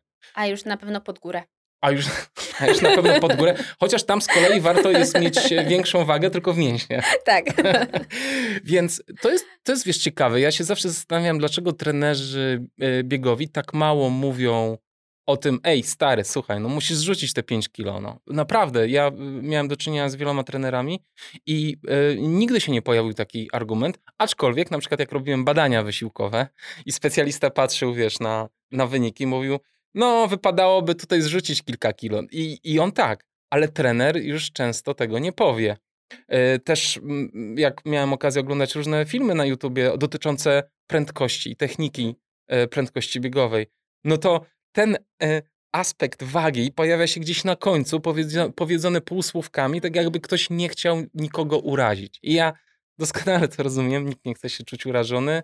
Y, y, Mnie też kilka tygodni temu koleżanka powiedziała, ej, ty coś przytyłeś? I potem mi się to telepało w głowie, wiesz, trzy, trzy, trzy cztery dni i sobie pomyślałem, kurde, taka, przecież jestem w treningu, cały czas chudnę, dlaczego to mnie tak dotknęło, co nie? A naprawdę chodziłem dobre 3-4 dni, myślałem o tym, że dziewczyna powiedziała, że przytyłem. No tak, przytyłem, wiem o tym, odchudzam się. I wiesz, taka głupia uwaga może nam po prostu zepsuć humor na, na kilka dni. E, więc e, ja rozumiem, że trenerzy być może boją się tego, żeby nam mówić, że powinniśmy. No ale prawda jest taka, że, powi- że powinniśmy zrzucić te, e, te kilka kilo i, e, i znaczy to zależy kto oczywiście. Są ludzie, którzy, którzy nie, nie mają tej warstwy tłuszczowej za dużo. I mówiliśmy też o tym, żeby się nie kierować zdjęciami, ale powiem ci, ja jestem niegrzecznym chłopcem i e, ja się kieruję zdjęciami. Tylko, że ja patrzę, znaczy zaczę, wyszedłem od tego, że e, stara, stanąłem przed lustrem i się tak zacząłem zastanawiać, jaki właśnie jest mój body type. To znaczy, ja nie mam 1,90 m i nie jestem szczupakiem, więc ja, dla mnie wzorem nie będzie Jim Walmsley, rozumiesz, Mhm. albo A- Anton Krupicka, albo wiesz, e, e, tego typu sportowcy. Tylko ja sobie patrzę, okej, dajcie mi tu takiego, co, co ma troszeczkę więcej tych kości, więcej tych y, mięśni, co ma po prostu, wiesz, wielkie uda. Dajcie mi, dajcie mi takiego. I ja na przykład sobie znalazłem takiego. Jest nim Dean Karnazes, też jest starym dziadem jak ja, znaczy jest starszy, starszym. I ja na przykład y, oglądam sobie jego zdjęcia i patrzę. e, I też fajnie można, ponieważ jego zdjęcia mm, na, na, na przekroju wielu lat były wykonywane. Więc ja widzę też, jak jego ciało się zmieniało Dokładnie, pod wpływem treningu, pod tak? wpływem treningu. Bardzo cie- I pod. I pod wpływem wieku. W bardzo ciekawy sposób. Na przykład on największe osiągnięcia miał na początku, oczywiście jak był naprawdę super mięśniakiem. A teraz, e, a teraz e, widać, że jest coraz chudszy, im więcej jakby lat mija, tym jest coraz chudszy. Widać, że tam nie odpuszcza chyba tych treningów i, i jego ciało się zmienia. I jakby y, ja właśnie wyszedłem od zdjęcia, ale znaczy to nie jest mój jedyny wzór. Ja podpatruję różnych ludzi, zresztą wczoraj rozmawiałem z dziewczynami, które twierdzą, że podpatrują ciała mężczyzn. Wyobraź sobie. To było dla mnie bardzo dziwne. Nie wiem w jakim celu. Nie, nie w tym, co myśli. Znaczy w tym, na jakim Co temat wiesz, dzisiaj ja rozmawiamy. myślę? Tak, na temat, na temat wyglądu, jeśli chodzi o dietę. W każdym razie to było dla mnie super ciekawe. Ja podpatruję różnych, różnych facetów i patrzę na przykład, ile tam tych wałeczków oni mają, wiesz, no, ale wychodzę od tego, czy ten facet jest zbudowany podobnie do mnie. Okej, oni zazwyczaj są oczywiście sportowcami profesjonalnymi i oczywiście biorę na to, biorę na to y, jakąś poprawkę, ale jednak wychodzę od, od tego, czy oni mają podobną budowę y, ciała do mnie i gdzie, w których partiach ciała mają bardziej rozwinięte mięśnie. Oczywiście na tych zdjęciach to też jest tak, że to dużo zależy od światła, Oj, Dużo- tak. dużo zależy Jakiś, wiesz, olejek z drobinkami światła odbijającymi, czy coś. Mnóstwo zależy na przykład, czy sobie nogi ogolili, rozumiesz? I Ja sobie Też. patrzę, ale mają łydę, nie? A ja takiej nie mam. A potem sobie patrzę, moja jest owłosiona, rozumiesz? I, I nie będę po prostu, moja łyda nie będzie tak wyglądać, no chyba, że się zacznę golić. W każdym razie, wiesz, to są takie różne oczywiście triki. E, Wiadomo, że na zdjęciach trzeba uważać na to.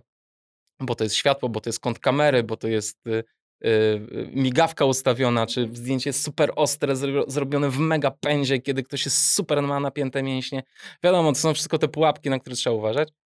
Ale mm, no właśnie, kończąc mój przydługi wy, wywód, trzeba chudnąć, żeby biegać szybciej i moim zdaniem fajnie jest się inspirować tylko takimi ciałami, które wiemy gdzieś jakby wewnątrz sobie, że jesteśmy, że, że to jest y, jakby, że to są nasi, że to mogliby być nasi bracia, No nie? właśnie, właśnie o to chodzi, że to, o czym No. ty mówisz, to jest super zdrowe podejście. Tak. Bo ty sobie znalazłeś sylwetkę, która nie ma nic złego w tym, żeby się inspirować, tak? Tak. To tak jak y, gdzieś tam wcześniej mówiliśmy o tym, że, że nie można być taką, a czy nie można, no są takie osoby, ale nie warto być taką osobą aspołeczną, bo poprzez ludzi się rozwijamy. Mamy jakieś wzorce, inspiracje w życiu. I tak samo chodzi o to, żeby faktycznie popatrzeć, czy ja tam nie mogłabym na przykład faktycznie gdzieś tam, a docisnąć jeszcze troszkę, tak? Gdzieś tam troszkę spojrzeć na siebie takim ostrzejszym okiem i zawsze takim właśnie bardzo łagodnym.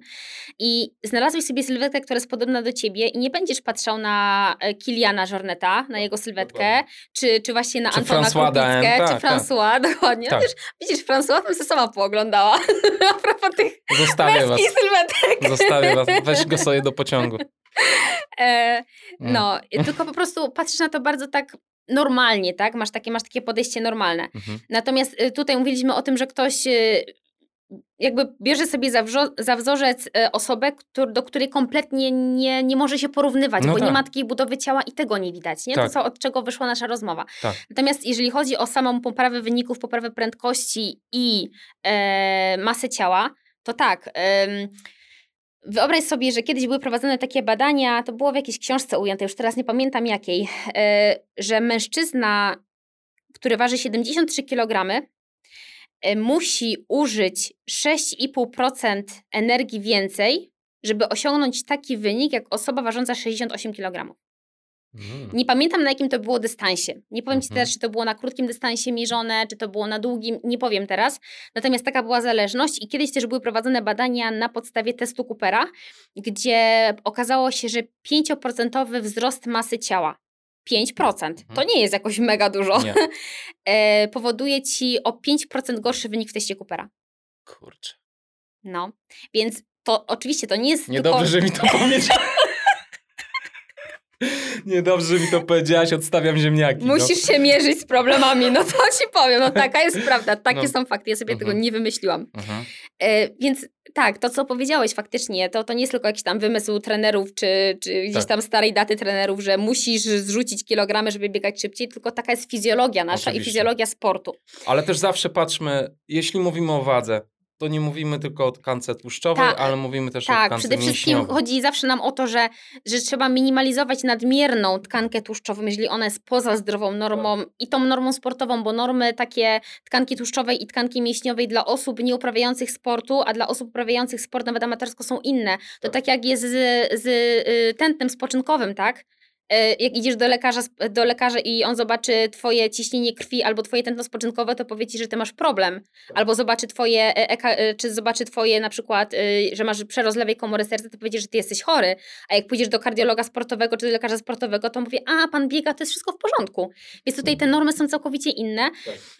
A jeżeli chodzi o to, dlaczego trenerzy się nie, nie wypowiadają, to wiesz co, myślę, że przez to, że w ostatnim czasie naprawdę ten temat y, zaburzeń odżywienia był bardzo poruszany mocno i w różnych kadrach wewnętrznie, bo ja też mam tam powiedzmy, że znajomości, gdzie wiem, że osoby dietetycy pracują z kadrami, e, jeszcze w sportach wytrzymałościowych, to temat jest bardzo śliski. Wiesz, powiedzenie dziewczynie, że ona powinna zrzucić kilogram powoduje to, że ona naprawdę zaczyna mieć obsesję, nie? Mhm. Bo wie, że to będzie ważyło na jej wyniku. Mhm. I, I często znowu też to idzie w drugą stronę, że znowu na przykład ktoś ma problem w tym sporcie profesjonalnym, e, ale nie dopuszcza do siebie tego, że ma problem i osoby, które chcą jej w jakiś tam sposób pomóc, dać wskazówki, nie mają siły przebicia, bo ta dziewczyna ma wyniki. Mhm. Więc dla niej nie ma argumentu, że ale po co ja mam przytyć te dwa kilogramy? Dla niej zdrowie nie jest najważniejsze, bo ona skupia się na karierze, na, na złocie, na, na podium i tak dalej. E, więc dla niej argument te, taki, że a, bo wiesz co, no może jednak jak nie miesiączkujesz tyle lat, to na przykład za chwilę skończysz karierę, będziesz bezpłodna, nie będziesz mogła mieć dzieci. Dla niej to jest nieważne, mhm. bo ona jest teraz jeszcze, ona jeszcze prowadzi swoją karierę, tak? A, a na jej wyniku to nie zaważa. Więc tutaj myślę, że trenerzy się nie wypowiadają nie dlatego, że nie mają świadomości. Oni mają tego świadomość tylko po prostu nikt nie chce brać odpowiedzialności za to, że za chwilę ktoś e, będzie się zmagał z zaburzeniami odżywiania, nie? Tak. Bo wejście w stan zaburzeń odżywiania nie jest trudne. Jak ktoś ma tak. predyspozycje takie jest trochę, troszkę bardziej wrażliwe, Mm, i dojdzie jeszcze kilka innych czynników, no to może się okazać, że takiej osoby niedużo potrzeba, nie? żeby mhm. w takie zaburzenia odżywienia wejść. No właśnie, Ale znowu też, też jeszcze chciałam jeszcze tak. tylko dodać, że żebyśmy teraz nie, nie, żeby ktoś nie wyciągnął wniosków takich, że jak ktoś zaczyna na przykład patrzeć na siebie w lustrze i widzi, że tam, nie wiem, tu ma troszkę za dużo, tam ma troszkę za dużo i mówi, a dobra, może ze dwa kilo bym zrzucił, to nie oznacza od razu, że ta osoba ma zaburzenie odżywiania i że jej się powinna lampka zapalić. Tylko chodzi już o takie przesadne, tak, zwracanie na siebie uwagi. Tu, tu jakby cały czas mówimy o tej skrajności. Oczywiście. Yy, powiedz, Andrea, załóżmy, że słucha nas osoba, która czuje, że ma zaburzenia odżywiania albo jest wręcz pewna. E, co byś jej poradziła? Albo co radzisz w ogóle swoim pacjentom, u których e, zauważasz takie tendencje? E, na początku bym poradziła, żeby mm, przemyśleć sobie bardzo dobrze, zanim się udamy do jakiegokolwiek specjalisty, chyba że już naprawdę potrzebujemy najpierw pomocy specjalisty, żeby później znaleźć źródło problemu, żeby znaleźć właśnie ten, ten czynnik, który spowodował, że ja zaczynam w ten sposób siebie krzywdzić. Mhm. Bo zaburzenia odżywienia to jest krzywdzenie siebie. I trzeba sobie zadać pytanie szczerze, nawet jeżeli to miałoby potrwać kilka dni i że ja chodzę i myślę i, i próbuję dojść do problemu, dlaczego ja sobie to robię? Jak znajdę źródło problemu, to jak pójdę do dietetyka, jak pójdę do psychologa czy do kogokolwiek innego, to ja z tym problemem się uporam w miarę szybko. Oczywiście, znowu, wyjście z zaburzeń odżywiania to jest proces spiralny, tak jak wyjście z alkoholizmu, tak jak e, odstawienie narkotyków, jak każdy inny nauk. To jest po prostu zmiana nawyków. I trzeba sobie uświadomić to, że to nie jest tak, że ja sobie zaplanuję od A do B swoją drogę wyjścia z zaburzeń odżywiania i to teraz będzie wszystko szło pięknie. Nie, bo będą nawroty, będzie chwila zawahania, będą kryzysy. Ja też przez to wszystko przechodziłam. E, też miałam moment, że nagle mnie przytycie kilograma, jak już postanowiłam, że, że mam problem i że nie chcę tak żyć i że chcę z tego wyjść, zajął rok. Mhm. Rok czasu potrzebowałam na to, żeby przytyć jeden kilogram. I później to poszło, poszło, poszło. I później znowu, jak dotarłam do wagi 53 kg, to nagle przyszedł dzień, kiedy ja stanęłam na wadze, wyszłam z łazienki z płaczem. Mój tata nie wiedział, co się dzieje, i ja powiedziałam, że ja już nie będę jadła znowu, bo mnie tam masa ciała przeraża i ja chcę ważyć znowu 49. Więc znowu był miesiąc kryzysu. E, a później znowu dotarłam do tego, że to jednak gdzieś tam po prostu coś mi się znowu pomieszało i, i że jednak to jest dalej dobra droga, tylko że taka niepewność się pojawia, tak? Więc trzeba i różne pojawiały, kiedy już myślałam, że pewien nawyk pokonałam, on się znowu pojawiał. W jakimś gorszym momencie, w momencie osłabienia. Trzeba naprawdę zdawać sobie sprawę z tego, że Zmiana nawyków nie jest łatwa, potrzeba na to czasu, potrzeba dużo cierpliwości, potrzeba wsparcia tak samo. E, I, I po prostu takiego, takiej pewności, że idę w dobrym kierunku, nie? Żeby nie myśleć o tym, że to jest właśnie takie od A do, do punktu B, jak to mamy w biegu na trasie, chociaż też się czasami pogubimy, tak? To można porównać do tego, że też czasami zgubimy kurs. e, tylko właśnie tu jest tak, że idziemy na przykład trzy, trzy kroki w przód i potem robimy krok w tył. I znowu trzy kroki w przód, ale ważne, żeby faktycznie być konsekwentnym, cierpliwym, zdeterminowanym. Jeżeli ktoś potrzebuje pomocy, a zazwyczaj potrzebuje tej pomocy, bo ja akurat jestem dietetykiem, tak, więc ja sobie z tym poradziłam, bo, bo też mam już teraz, chociaż akurat to, że ja pracuję jako dietetyk, to też jest jakby wynikiem tego, że przez tę całą drogę taką dosyć długą, szeroką e, przeszłam. E, no, zazwyczaj te osoby potrzebują tej pomocy. I tu jest jeszcze jedna kwestia, żeby nie bać się pójścia po pomoc. Bo często my się wstydzimy pójścia do psychologa. Tu nie chodzi o to, żeby prowadzić jakąś terapię, żeby teraz, mm, no to jest temat cały czas tabu, tak, u nas w Polsce. Depre leczenie depresji, korzystanie z psychologów, czy nawet z trenera mentalnego, czy z psychologa sportowego, co ludzie robią, tak, i to nie jest nic złego, nic wstydliwego. Potrzebuję pomocy, jak mam chore serce, idę do kardiologa jak coś mi się dzieje w głowie, nie, nie, czuję się ze sobą dobrze, to idę do psychologa, tak? To jest tak samo lekarz jak każdy inny. Po prostu trzeba się zatroszczyć o siebie.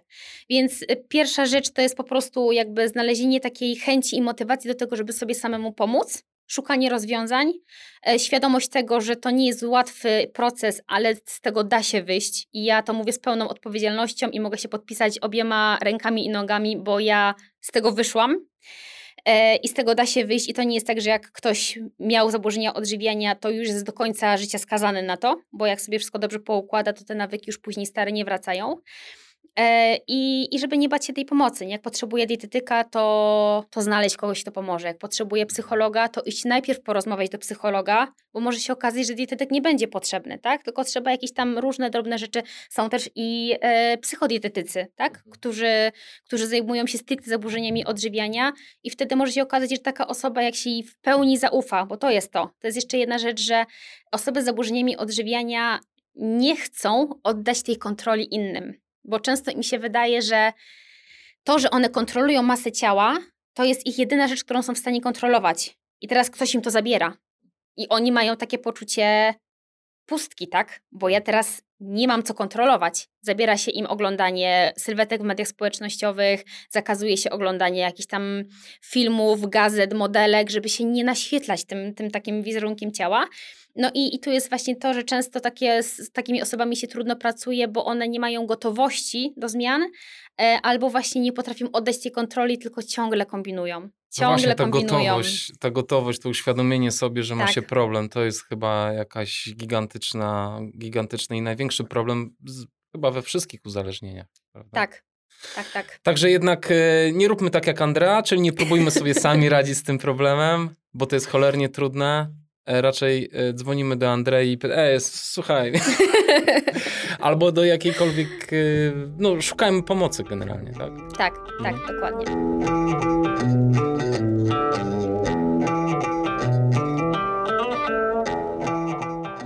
Andra, chciałem na końcu jeszcze przegadać z tobą jeden temat, który troszeczkę jest może poza głównym nurtem, ale jest szalenie interesujący, mm, dotyczący tego, dotyczący tych E, pełnowartościowych posiłków mm -hmm. w mhm. proszku. Mm -hmm. Ja, ponieważ ostatnio się zainteresowałem huelem i kupiłem białko i kupiłem, e, i kupiłem mm, te posiłki, to jestem atakowany na Instagramie i na Facebooku całą masą innych mm -hmm. produktów tego typu. Mogę tu wymienić Supersonic i YFood, które tak bardzo zainwestowały w reklamę i rzeczywiście jest ich dużo. I powiem Ci tak, ja na przykład uważam, że tak jak sobie patrzę z boku na te produkty, e, to ja oczywiście nie wierzę w to, że to są pełnowartościowe produkty, to od razu.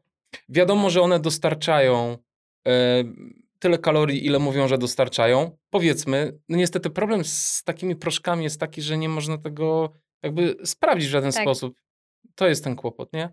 I w dodatku nie wiadomo, jak one są produkowane, z jakiej jakości produktów. Yy, Okej, okay, fajnie, że one są wszystkie wegańskie, ale co to są? Czy to są jakieś stare, zgniłe pomidory, suszone, tak. przemielone? Nie wiemy tego.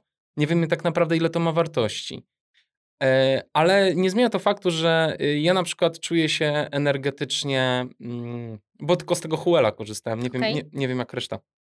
Czuję się, czuję, że mam tę energię, natomiast jest taki bardzo ciekawy efekt, że y, nie mam wypełnionego żołądka. Mhm. Co jest, wiesz, bardzo ciekawe, bo, y, bo ja wiem, że przyjąłem kalorie, ale nie wrzuciłem sobie tak zwanego gluta do środka, mhm.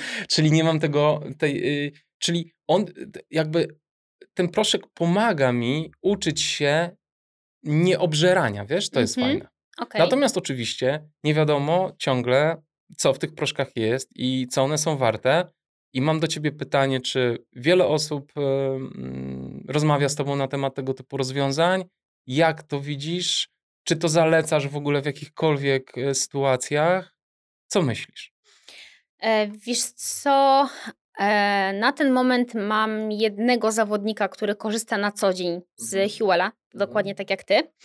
E, zapytań dostaję czasami, nieczęsto, ale dostaję, bo jednak e, też dużą barierą w tym wszystkim jednak jest cena tych produktów. Mm, Co prawda producent tam pisze, że za porcję na przykład jedzenia wychodzi tam 8 czy 9 zł, jakbyś Tak. poszedł do McDonalda na tortillę, to zapłacisz 20, nie? Tak. Okej.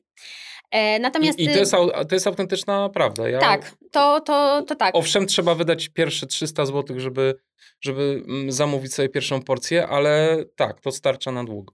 E, Natomiast mm, pierwsza kwestia, która często mm, odrzuca osoby od tego typu produktów, co ja w swoim świecie, pracując z zawodnikami właśnie biegów gó- y, ultra, biegów górskich, obserwuję, że ludzie nie chcą stosować suplementów żadnych. Nie chcą nawet łykać omegi-3, witaminy D, e, czy nawet zwykłej odżywki białkowej, albo używają ją tylko w określonej sytuacji, kiedy wiedzą, że na przykład jedą w górę na 20 km, nie będzie kiedy zjeść, nie chcą wydawać je, na, na jakieś tam jedzenie na mieście, to wtedy mówią, dobra, wezmę tam ten koktajl, wezmę sobie to mleko, tego banana, rozmieszam to, a zanim dojadę do domu, a potem dopiero zjem pełnowartościowy posiłek, stały, normalny. Więc to są takie sytuacje jedyne, kiedy taka osoba faktycznie skorzysta z tej odżywki białkowej, czy tam powiedzmy odżywki typu recovery. E, ja w sumie sama ostatnio mam też takie, takie odejście, że kiedyś używałam, mm, może nie chcę mówić, że bardzo dużo suplementów, ale jednak zawsze gdzieś tam miałam tą świadomość, że to, to, to trzeba brać, białko musi być, to musi być, tam to musi być. Teraz troszkę od tego odchodzę. Natomiast właśnie tutaj problem jest często taki, że y, dla takiej osoby powiedzenie posiłek w proszku nie jest, żadnym, nie jest żadną atrakcją. On uważa, że to jest chemia, że to jest produkt przetworzony. On nawet woli zjeść, y, powiedzmy, nie wiem, serek wiejski z bananem. Uważa, że to jest jakby dla niego jest to jedzenie, a niekoniecznie inwestować w jakiś taki produkt, gdzie my tak naprawdę nie mamy pewności, co tam jest, tak? Tak. E, więc to jest jakby jedna strona medalu, a druga strona to są takie osoby, które żyją w pośpiechu, które nie mają czasu, które wiedzą, że żyją bardzo w takim trybie wyjazdowym i po pierwsze nie chcą znowu wydawać pieniędzy na, niepeł- na jakbyś po prostu śmieciowe jedzenie typu... Tak, typu jedzenie faktycznie gdzieś tam w tych przydrożnych barach, bo, bo się źle po tym czują i nie chcą. I wtedy faktycznie wzięcie ze sobą shakera, czy to wody, czy napoju roślinnego, czy mleka, bo różnie też to osoby sobie stosują, nawet dojedzenie do tego banana powoduje, że ten posiłek nam się staje pełnowartościowy i jest przyjęte tam 400-500 kalorii. Ufać, nie ufać tej jakości, no to tak jak z każdym suplementem, tak? No jak przyjmujemy odżywkę białkową, to też nie wiemy, czy tam jest 20 gramów białka w porcji, jak pisze producent. No To już wiem. jest kwestia jakiegoś tam powiedzmy zaufania, tak, do, do Tak. producenta. Ja e, sobie przejrzałam bardzo dokładnie te, te produkty, bo, bo też e, miałam i zapytania i też w firmie rozważaliśmy nawet z szefem, żeby sobie tam w kwestii spróbowania, tak, no pracujemy w tym, więc też warto się orientować w rynku, co się dzieje. Mm, Ostatecznie do tego nie doszło, ale myślę, że, że tak czy inaczej kiedyś tam sobie spróbujemy to chociaż na pół zamówić, żeby zmniejszyć koszty, ale zobaczyć faktycznie, jak to wygląda taki posiłek. Mm, Więc to, co pokazuje producent na stronie, wygląda ekstra. No wiesz, wszystkie witaminy, minerały, Tak. węglowodany, białko, tłuszcze, błonnik, nawet jakieś tam Skład wsparcie rewelacja. e, antyoksydantami. Nawet B12 jest Nawet super. B12 jest tak. Wydawałoby się, że produkt jest rewelacyjny. Tak. I teraz powiem tak, jeżeli nawet byśmy go sobie wkomponowali jako taki powiedzmy przekąskę w ciągu dnia, nie? Mhm. Nie chcę na przykład y, jeść chleba, bo chleb mi nie smakuje, bo jest niedobrej jakości. Nie mam czasu przygotować sobie kanapki, bo ludzie w różny sposób żyją. Jestem często w rozjazdach. Ja nie powiem, nawet można sobie codziennie taki koktajl wkomponować, bo to zawsze będzie lepsze niż a nie zjedzenie w momencie, kiedy jestem w treningu i ryzykuję tym, że mi braknie siły na treningu albo mi się nawarstwią kontuzje, bo przez ileś tygodni nie będę dojadał tych 500 kalorii. E, Albo znowu ryzykowaniem tym, że, że pójdę po jakąś beznadziejną kanapkę do żabki z jakimś takim powiedzmy sztucznym majonezem czy, czy olejem palmowym, bo i to się w kanapkach znajduje. Można by się zastanawiać dlaczego, ale tak jest. To faktycznie taki produkt będzie zawsze lepszym rozwiązaniem, bo jednak chyba bardziej bym ufała temu producentowi i temu, co on tam pisze, mhm. niż, niż po prostu faszerowało się taką chemią, nie? Więc powiem tak, że kanapka z żabki może mieć więcej tej chemii i tych produktów takich, których nie chcemy, żeby organizm dostarczał, niż taki produkt w proszku. I tak jak mówię, są znowu jeszcze osoby, bo też z takimi miałam przyjemność e, chwilę rozmawiać, nie pracować, ale rozmawiać, które chciały, żeby im skomponować dietę na samych koktajlach, posiłkach płynnych, półpłynnych i produktach typu Huel. I tutaj kwestia finansowania nie miała w ogóle nic do, do do, gadania, tutaj jakby nie było to barierą, tylko po prostu wynikało to chyba z lenistwa, z niemożności zorganizowania sobie tego, żeby sobie nawet przygotować zwykłe śniadanie, obiad i sałatkę nawet na kolację z kromką pieczywa, nie? No tak. Więc pójście znowu w drugą skrajność, żeby opierać same swoje żywienie albo robić jakieś powiedzmy dietę półpłynną, tygodniową w jakimś celu, nie wiem, oczyszczenia organizmu, to bym nie szła ale jeżeli na przykład znowu, na przykład jedziemy na zawody, wiemy, że, że gdzieś tam mamy dzień przed zawodami i, i wiadomo, jak to wygląda na zawodach, tak? To oczywiście nie mówię tutaj o ładowaniu węglowodanami i tak dalej, bo to są praktyki, które się stosuje tam już dosyć wcześniej. Ale zdarza się tak, że, że powinienem zjeść, ale będę gdzieś tam w biurze zawodów ze znajomymi, coś tam, coś tam. Fajnie mieć to pod ręką, tak? Mhm. Bo zawsze mam ten posiłek ze sobą i nie ryzykuję tym, że potem wpadnę do restauracji i zjem pizzę, do tego jeszcze szarlotkę, lody i jeszcze skończę gdzieś tam jakimś kebabem, nie? Tak, albo tak jak ja, weganin, który bardzo często gdziekolwiek nie pojedzie, nie ma po prostu czego dokładnie. zjeść i je frytki. Dokładnie, no, dokładnie, dokładnie. Z musztardą. Dokładnie. Tak, Więc także, w takich sytuacjach... To dobrze, to się cieszę, że tak zupełnie nie skreślasz tych produktów. Nie, nie, absolutnie. Tak jak mówię, no mhm. nie, może nie chciałabym tego nazywać super produktem i teraz wychwalać w niebiosa, bo zawsze staram się patrzeć na wady i zalety takich produktów, ale nie uważam, żeby to był zły produkt. No, mhm. Odżywkę białkową też używam i rozpisuję, no tak? I też można by powiedzieć, że może nie stosowałabym 100 gramów odżywki białkowej codziennie jako uzupełnienie białka, bo to już byłaby przesada, ale w określonej sytuacji potreningowo tak. Mhm. Ja w ogóle może tak troszeczkę futurologią tutaj polecę, ale mi się wydaje, że to jest w dużej mierze gdzieś tam przyszłość naszego odżywiania, dlatego mhm. że... Tak jak e, liofood. liofood tak, tak. To, to, jest, to jest coś takiego, jak ja sobie pomyślę e, o tym, z czym się zmaga nasze środowisko i pomyślę o tych rozwiązaniach, czyli takim hurtowym przygotowywaniem posiłków, w cudzysłowie pełnowartościowych, znaczy dostarczających nam e, energii, węglowodanów, białek, i tłuszczy. Właśnie, ciekawe jak z tłuszczami tam jest w środku. MCT. Czy... Siemielniane Aha. i A. Y, z pestki dyni chyba. Super. Albo słonecznik. Super. Tam, tak, no to fajnie. Źródłów, źródło, e, czy, jest. Czy, czyli mamy rzeczywiście e, wszystkie, wszystkie checkboxy mamy odstawione, plus jeszcze cała masa witamin, tam mikroelementów. To jak sobie wyobrażę, że na przykład e, stawiam z boku szklankę mm, takiego, takiego produktu typu Huel i jakby w głowie przetwarzam to na ilość kupionych produktów tych samych w sklepie, mhm. które są dostarczone w jakiś sposób, czyli transport, czyli poszła emisja CO2, są zapakowane w jakieś cholerne śmieci. Plastik, tak. Plastik. Są, y, y, są gdzieś tam, y, gdzieś zostały przez kogoś przebrane, przeniesione. Mnóstwo to jest wpakowane energii. Niektóre produkty nawet, Jezus Maria, umyte są. czyli woda znowu jak sobie pomyślę, że, że taki proszek um, to jest po prostu takie hurtowe dostarczenie nam potrzebnych y, wszystkich y, rzeczy do przeżycia, y, bez tego wszystkiego. Bez, mhm. ja, wiadomo, transport się odbywa, ale jednak nie odbywa się transport poszczególnych tych elementów z różnych części świata, mhm. tylko one są gdzieś tam w sposób w cudzysłowie hurtowy dostarczane do jednego miejsca, tam są proszkowane i potem nam dystrybuowane. Wyobrażam sobie, że to jest jakby dla naszego środowiska, jeżeli rzeczywiście te e, moglibyśmy zdrowo przeżyć na tego typu posiłkach, że to jest gdzieś tam świetne rozwiązanie e, dla w ogóle transportu pożywienia na świecie.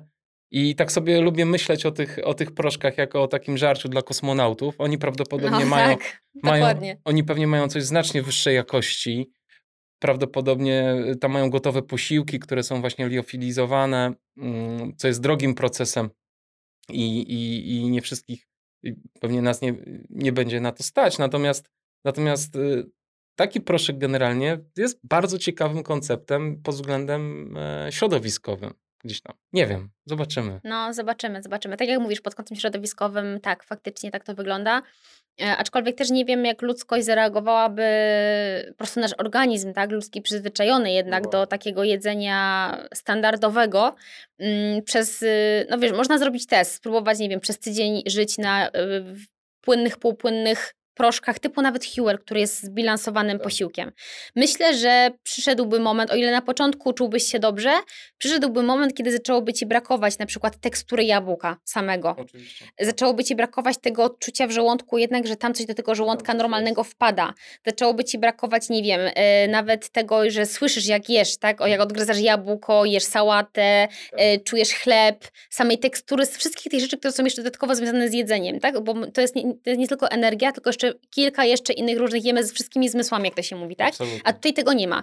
Czyli znowu bylibyśmy troszkę wyalienowani z czegoś i myślę, że organizm ludzki jednak nie jest do tego przystosowany, więc może być tak, że już kolejne pokolenia będą na tym żyły, bo zauważmy, że dzieci już są cały czas karmione sztucznymi kaszkami, papkami, mlekiem modyfikowanym, więc one troszkę, jakby nie mówić tego po prostu nawet, y, to jest taki trochę śmiech przez łzy, tak? Że, że, że tak to wygląda, ale niestety takim kierunku to wszystko idzie. Nie u wszystkich matek, bo nie mogę powiedzieć, ale u większości tak.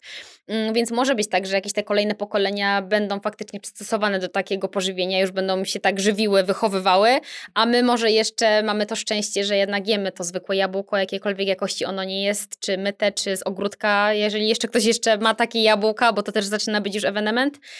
Eee, no ale myślę, że, że na dłuższą metę to chyba nie byłoby takie, takie super.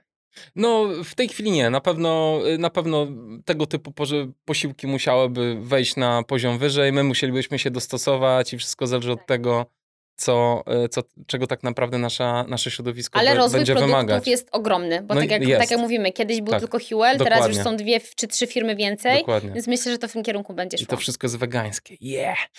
E, masz psa? Eee, no ja bezpośrednio nie mam, Tak? ale jakby tata ma i wychowywałam się z psem nawet z Aha. dwoma, więc, e, więc Bo- miałam do czynienia ze zwierzęciem. Powiedziałaś o chrupaniu jabłek. E, Wiesz, mój pies, jakbym przestał chrupać marchewki, to by mnie chyba. Zagryzł.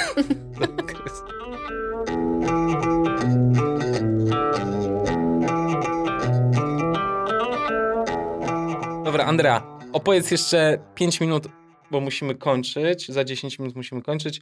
Opowiedz e, 9 minut o bieganiu swoim. O nie! No dawaj. Dlaczego? Nie, no, słuchaj, musi być, musi być, słuchaj. To jest Black Hat Ultra, no. Opowiadaj, już wiem, No że tak, wiem. bo, przecież- bo przecież rok temu, tak, rok No. temu zaczynałam przygodę z bieganiem, No teraz właśnie. rok. No właśnie, to szybciutko, opowiadaj. E, wiesz co, no właśnie, tutaj jest kwestia, że ja, ja widzę ten rozwój. E, on jest stopniowy, powolny, ale ja tam każdy, cieszę się z każdego małego rekordziku, z Masz każdego trenera? przyspieszenia. No oczywiście. Ma? Maciek Dąbrowski dalej jednak ma cierpliwość do mnie. Masz dietetyka? Mój dietetyk, czyli ja, pozwala mi na wiele odstępstw w żywieniu. E, no To jak idzie, powiedz. Do, do czego się szykujesz przede wszystkim, żebyśmy tak wiedzieli, jaką skalę przedsięwzięcia masz przed sobą? nie no, ja się szykuję do ultra. Dobrze. A. kiedy? I na tym poprzestańmy. Dobrze. No pewnie w przyszłym roku. Pewnie w Aha. przyszłym roku mam, mam nadzieję, że, że faktycznie wszystko się będzie toczyło w takim kierunku, że myślę, jeżeli faktycznie jakieś tam nie dopadnie mnie wielka kontuzja i takich rzeczy, czego staram się oczywiście wi wiadomo w miarę możliwości unikać i minimalizować takie ryzyko, no to myślę, że, że mój organizm będzie gotowy na to, bo już tutaj jestem w stanie przebiec i półmaraton w górach i nawet gdzieś tam się jakaś trzydziestka treningowo zdarzyła, więc tutaj mm, po prostu wiadomo, że musi ten organizm się przystosować jak to do każdych innych dłuższych dystansów, ale myślę, że fizycznie dla ukończenia jestem w stanie to zrobić. E, jeżeli chodzi o wynik, no to ja zawsze tak jest, nie? że osoby niepewne siebie albo coś mówią tak, że a one na wynik nie Dla patrzą, siebie. biegną przygodowo dla siebie. Natomiast no, ja, ja nie mogę się porównywać do innych, tak? Ja jestem osobą, która w ogóle się z biegania, z wytrzymałościówki nie, nie wywodziła.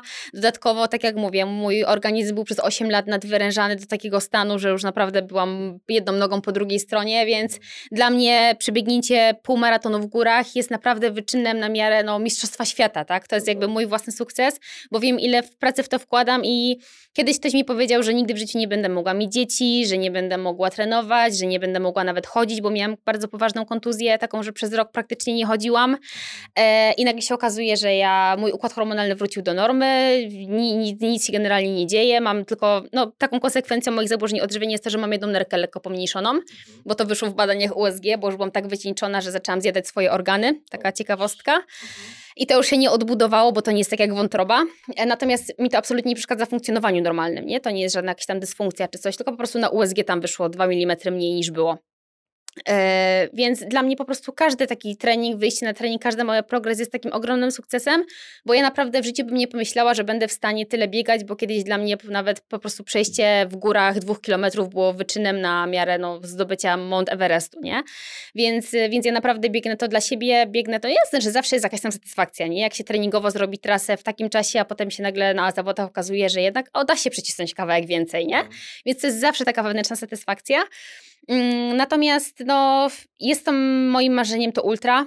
Tak jak, tak jak e, to marzenie się wytworzyło półtora roku temu, tak ono jest dalej aktualne, e, z mniejszymi bądź większymi problemami, czy też słabościami, czy kryzysami. Powoli do tego idę, mimo że czasami też mam jakieś takie, może nie zdarzyło mi się taki kryzys, że powiedziałabym, że nie, nie chcę biegać, bo ja tak zawsze na ten trening wyszłam, no ale wiadomo, no ja też trenuję, ja też pracuję, też się uczę, tak, też robię jakieś tam różne inne rzeczy, więc też jakby, no nie zajmuję się tylko i wyłącznie bieganiem, więc staram się tym jakoś tam manewrować, ale widzę, że myślę, myślę, że też, że Maciek też widzi taki jakiś delikatny progres u mnie, mimo że on idzie bardzo, bardzo powoli, bardzo mozolnie, ale idzie do przodu i ja też zawsze po prostu sobie powtarzam, że nie, nie znajduję sobie wytłumaczenia tym, że miałam, jestem osłabiona, bo, bo tak było. No jasne. Nie Tylko, ma co patrzeć wstecz. Nie, nie patrzę na to, ale mam dziś z tyłu głowy to, że no ja nie mogę się porównywać do dziewczyny w moim wieku, która trenuje od 10 roku życia i cały czas no była no silna w treningu. Oczywiście. Bo ja miałam 8 lat życia wycięte, tak? Można by Oczywiście. powiedzieć, jeżeli chodzi chodzi o taką siłę fizyczną.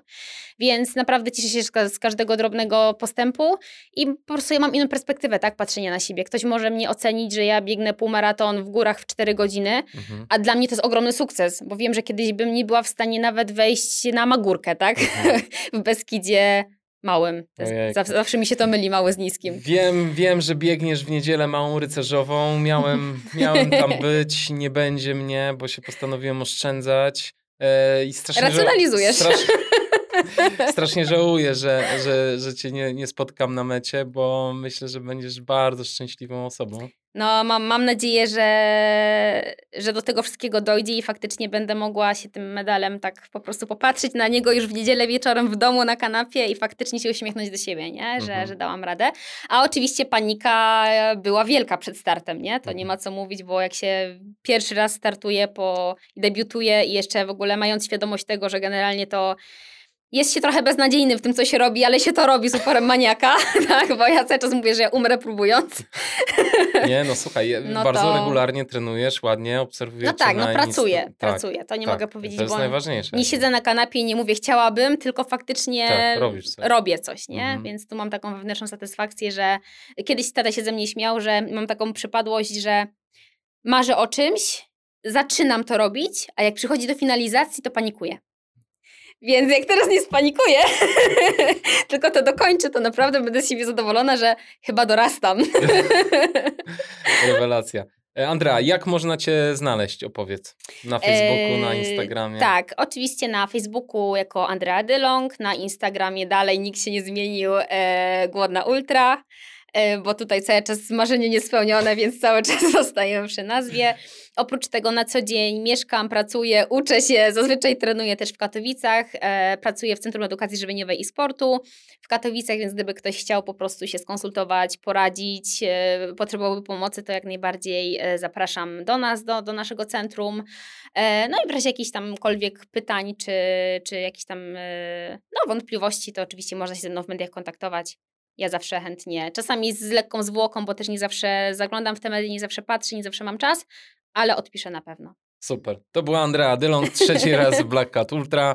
Bartek Florczak, nie obrażaj się na mnie, też cię kocham.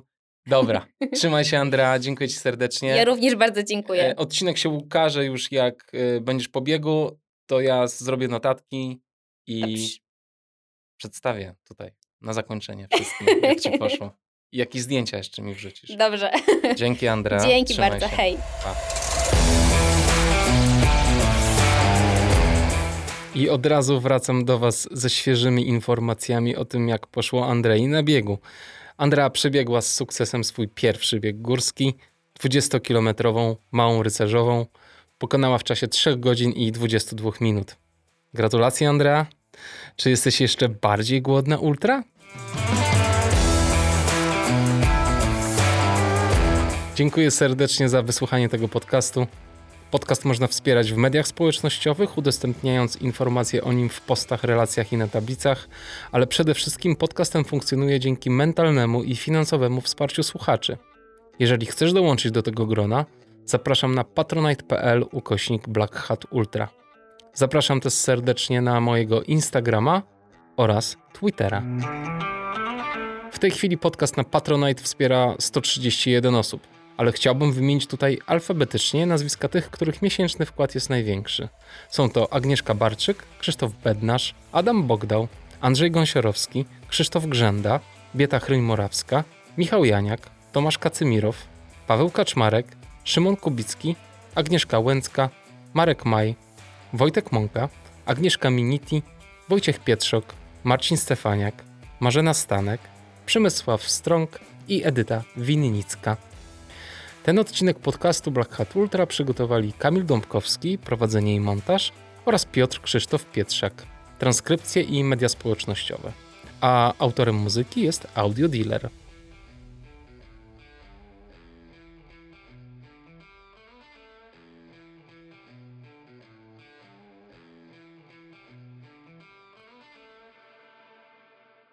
A jeżeli jeszcze tu jesteś, Chciałbym dzisiaj pomówić o zagadnieniu tożsamości.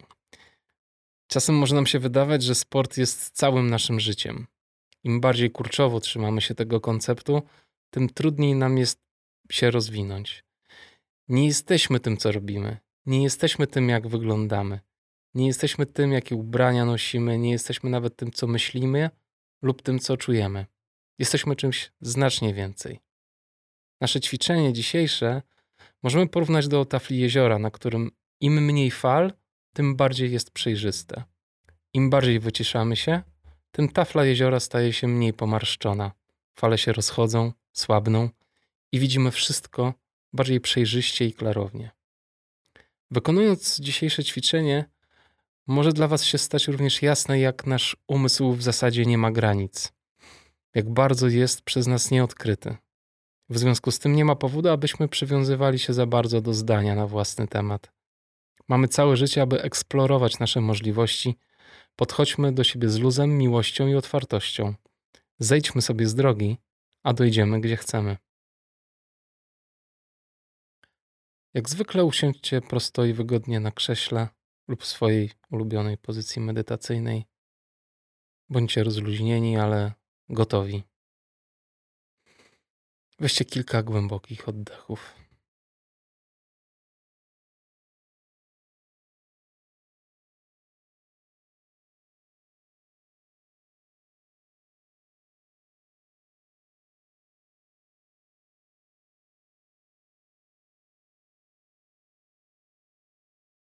A przy kolejnym wydechu zamknij powoli oczy, niech oddech wróci do swojego naturalnego rytmu i poczuj, jak Twoje ciało zapada się i unosi w oddechu, jak wtapia się w przestrzeń, w której siedzisz. Zwróć uwagę na zapachy i dźwięki. Zauważ, jak się czuje dzisiaj Twoje ciało. Czy czujesz się swobodnie? Czy jesteś lekko spięty lub lekko pobudzona? Swoją uwagą prześledź każdy kawałek ciała i zbadaj, jak się czujesz. Nie próbuj nic zmieniać. Wystarczy, że będziecie świadomi reakcji swojego ciała i emocji, w których jesteście. Skup się teraz na oddechu. Zaobserwuj, jak Twoje ciało reaguje na oddech. Jeżeli to są bardzo subtelne zmiany, bardzo dobrze. Zaobserwuj je.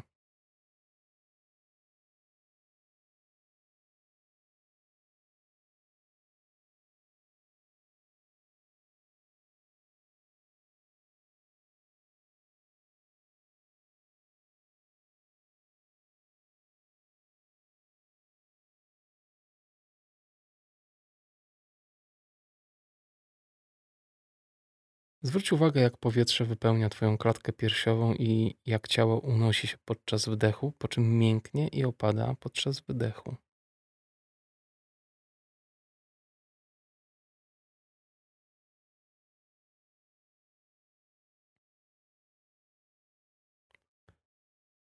Zwracaj uwagę na każdy oddech.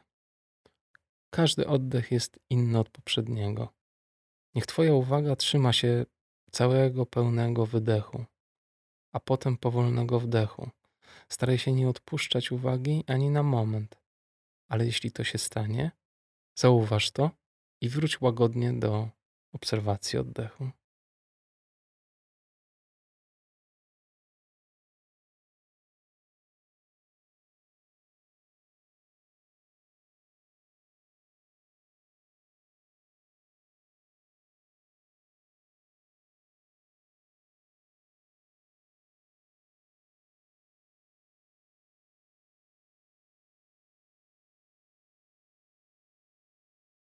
I przygotuj się na zadanie dzisiejszego pytania.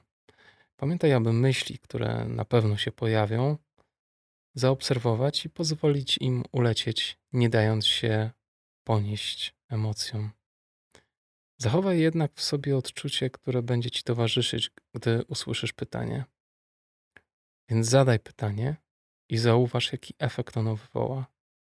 I jak zwykle zadaj je tak, jakby się zadawał, zadawała drugiej osobie.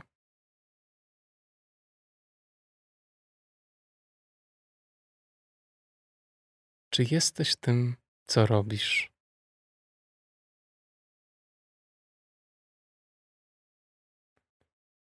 Teraz oderwij się od tego pytania i chęci odpowiedzi na nie, od emocji, które pojawiły się w Twoim ciele, od myśli, które wpadły Ci do głowy i wróć do prostoty oddechu, skupiając się tylko na nim.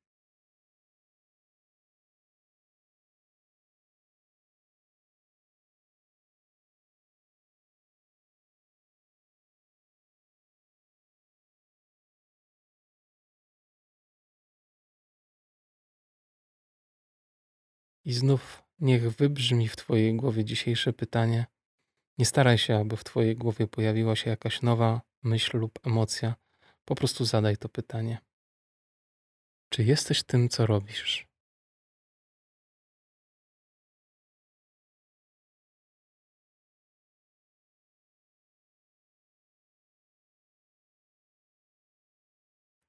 I na kilka chwil zapomnij o ćwiczeniu. Skup się tylko na oddechu, na tym jak Twoje ciało opada się, na tym jak Twoje ciało opada i unosi się.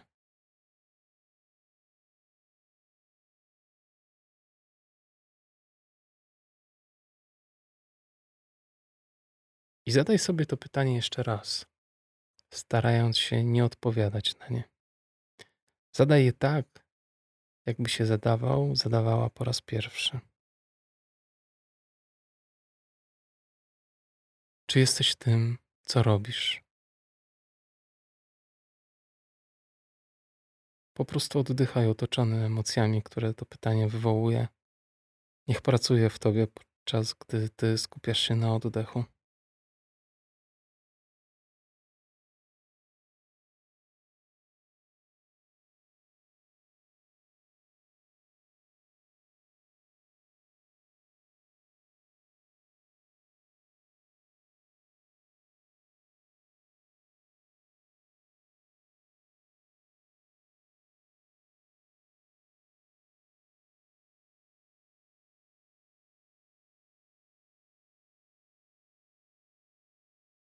Teraz odpuść. Nie myśl o oddechu, o ciele, o pytaniu. Totalnie się zrelaksuj. Niech głowa robi co chce. Niech myśli krążą i płyną naturalnie i swobodnie. Daj odpocząć sobie i głowie od ćwiczenia.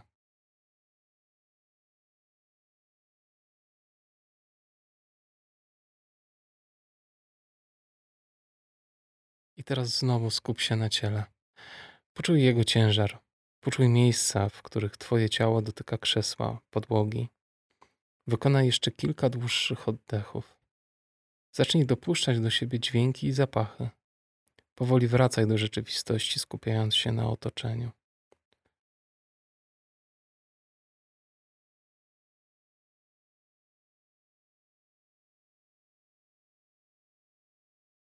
A teraz spokojnie i delikatnie otwórz swoje oczy. Możesz się przeciągnąć. Powoli przywracaj się do normalnego tempa, w którym żyjesz. Zaobserwuj, jak się czujesz, jak te kilka chwil skupienia na oddechu zadziałały na ciebie. Jak się czujesz? Co się zmieniło? Im więcej tej klarowności myśli będziesz w stanie przenieść do codziennych czynności, tym lepiej dla ciebie, dla pracy, dla sportu, dla rodziny. A wracając do tematu tożsamości, to pomyślcie, jak bardzo czasem zamykamy się we własnym myśleniu na swój temat. Mogę się założyć, że ludzie z Twojego otoczenia mają na Twój temat zupełnie inne wyobrażenia. Więc co to oznacza? Oznacza to, to co sam o sobie myślisz, jest tylko ideą, konceptem, jednym spojrzeniem. Zamknięta prawda na Twój temat nie istnieje. To, co istnieje, to nieskończone możliwości, które stoją przed Tobą otworem. Buźka.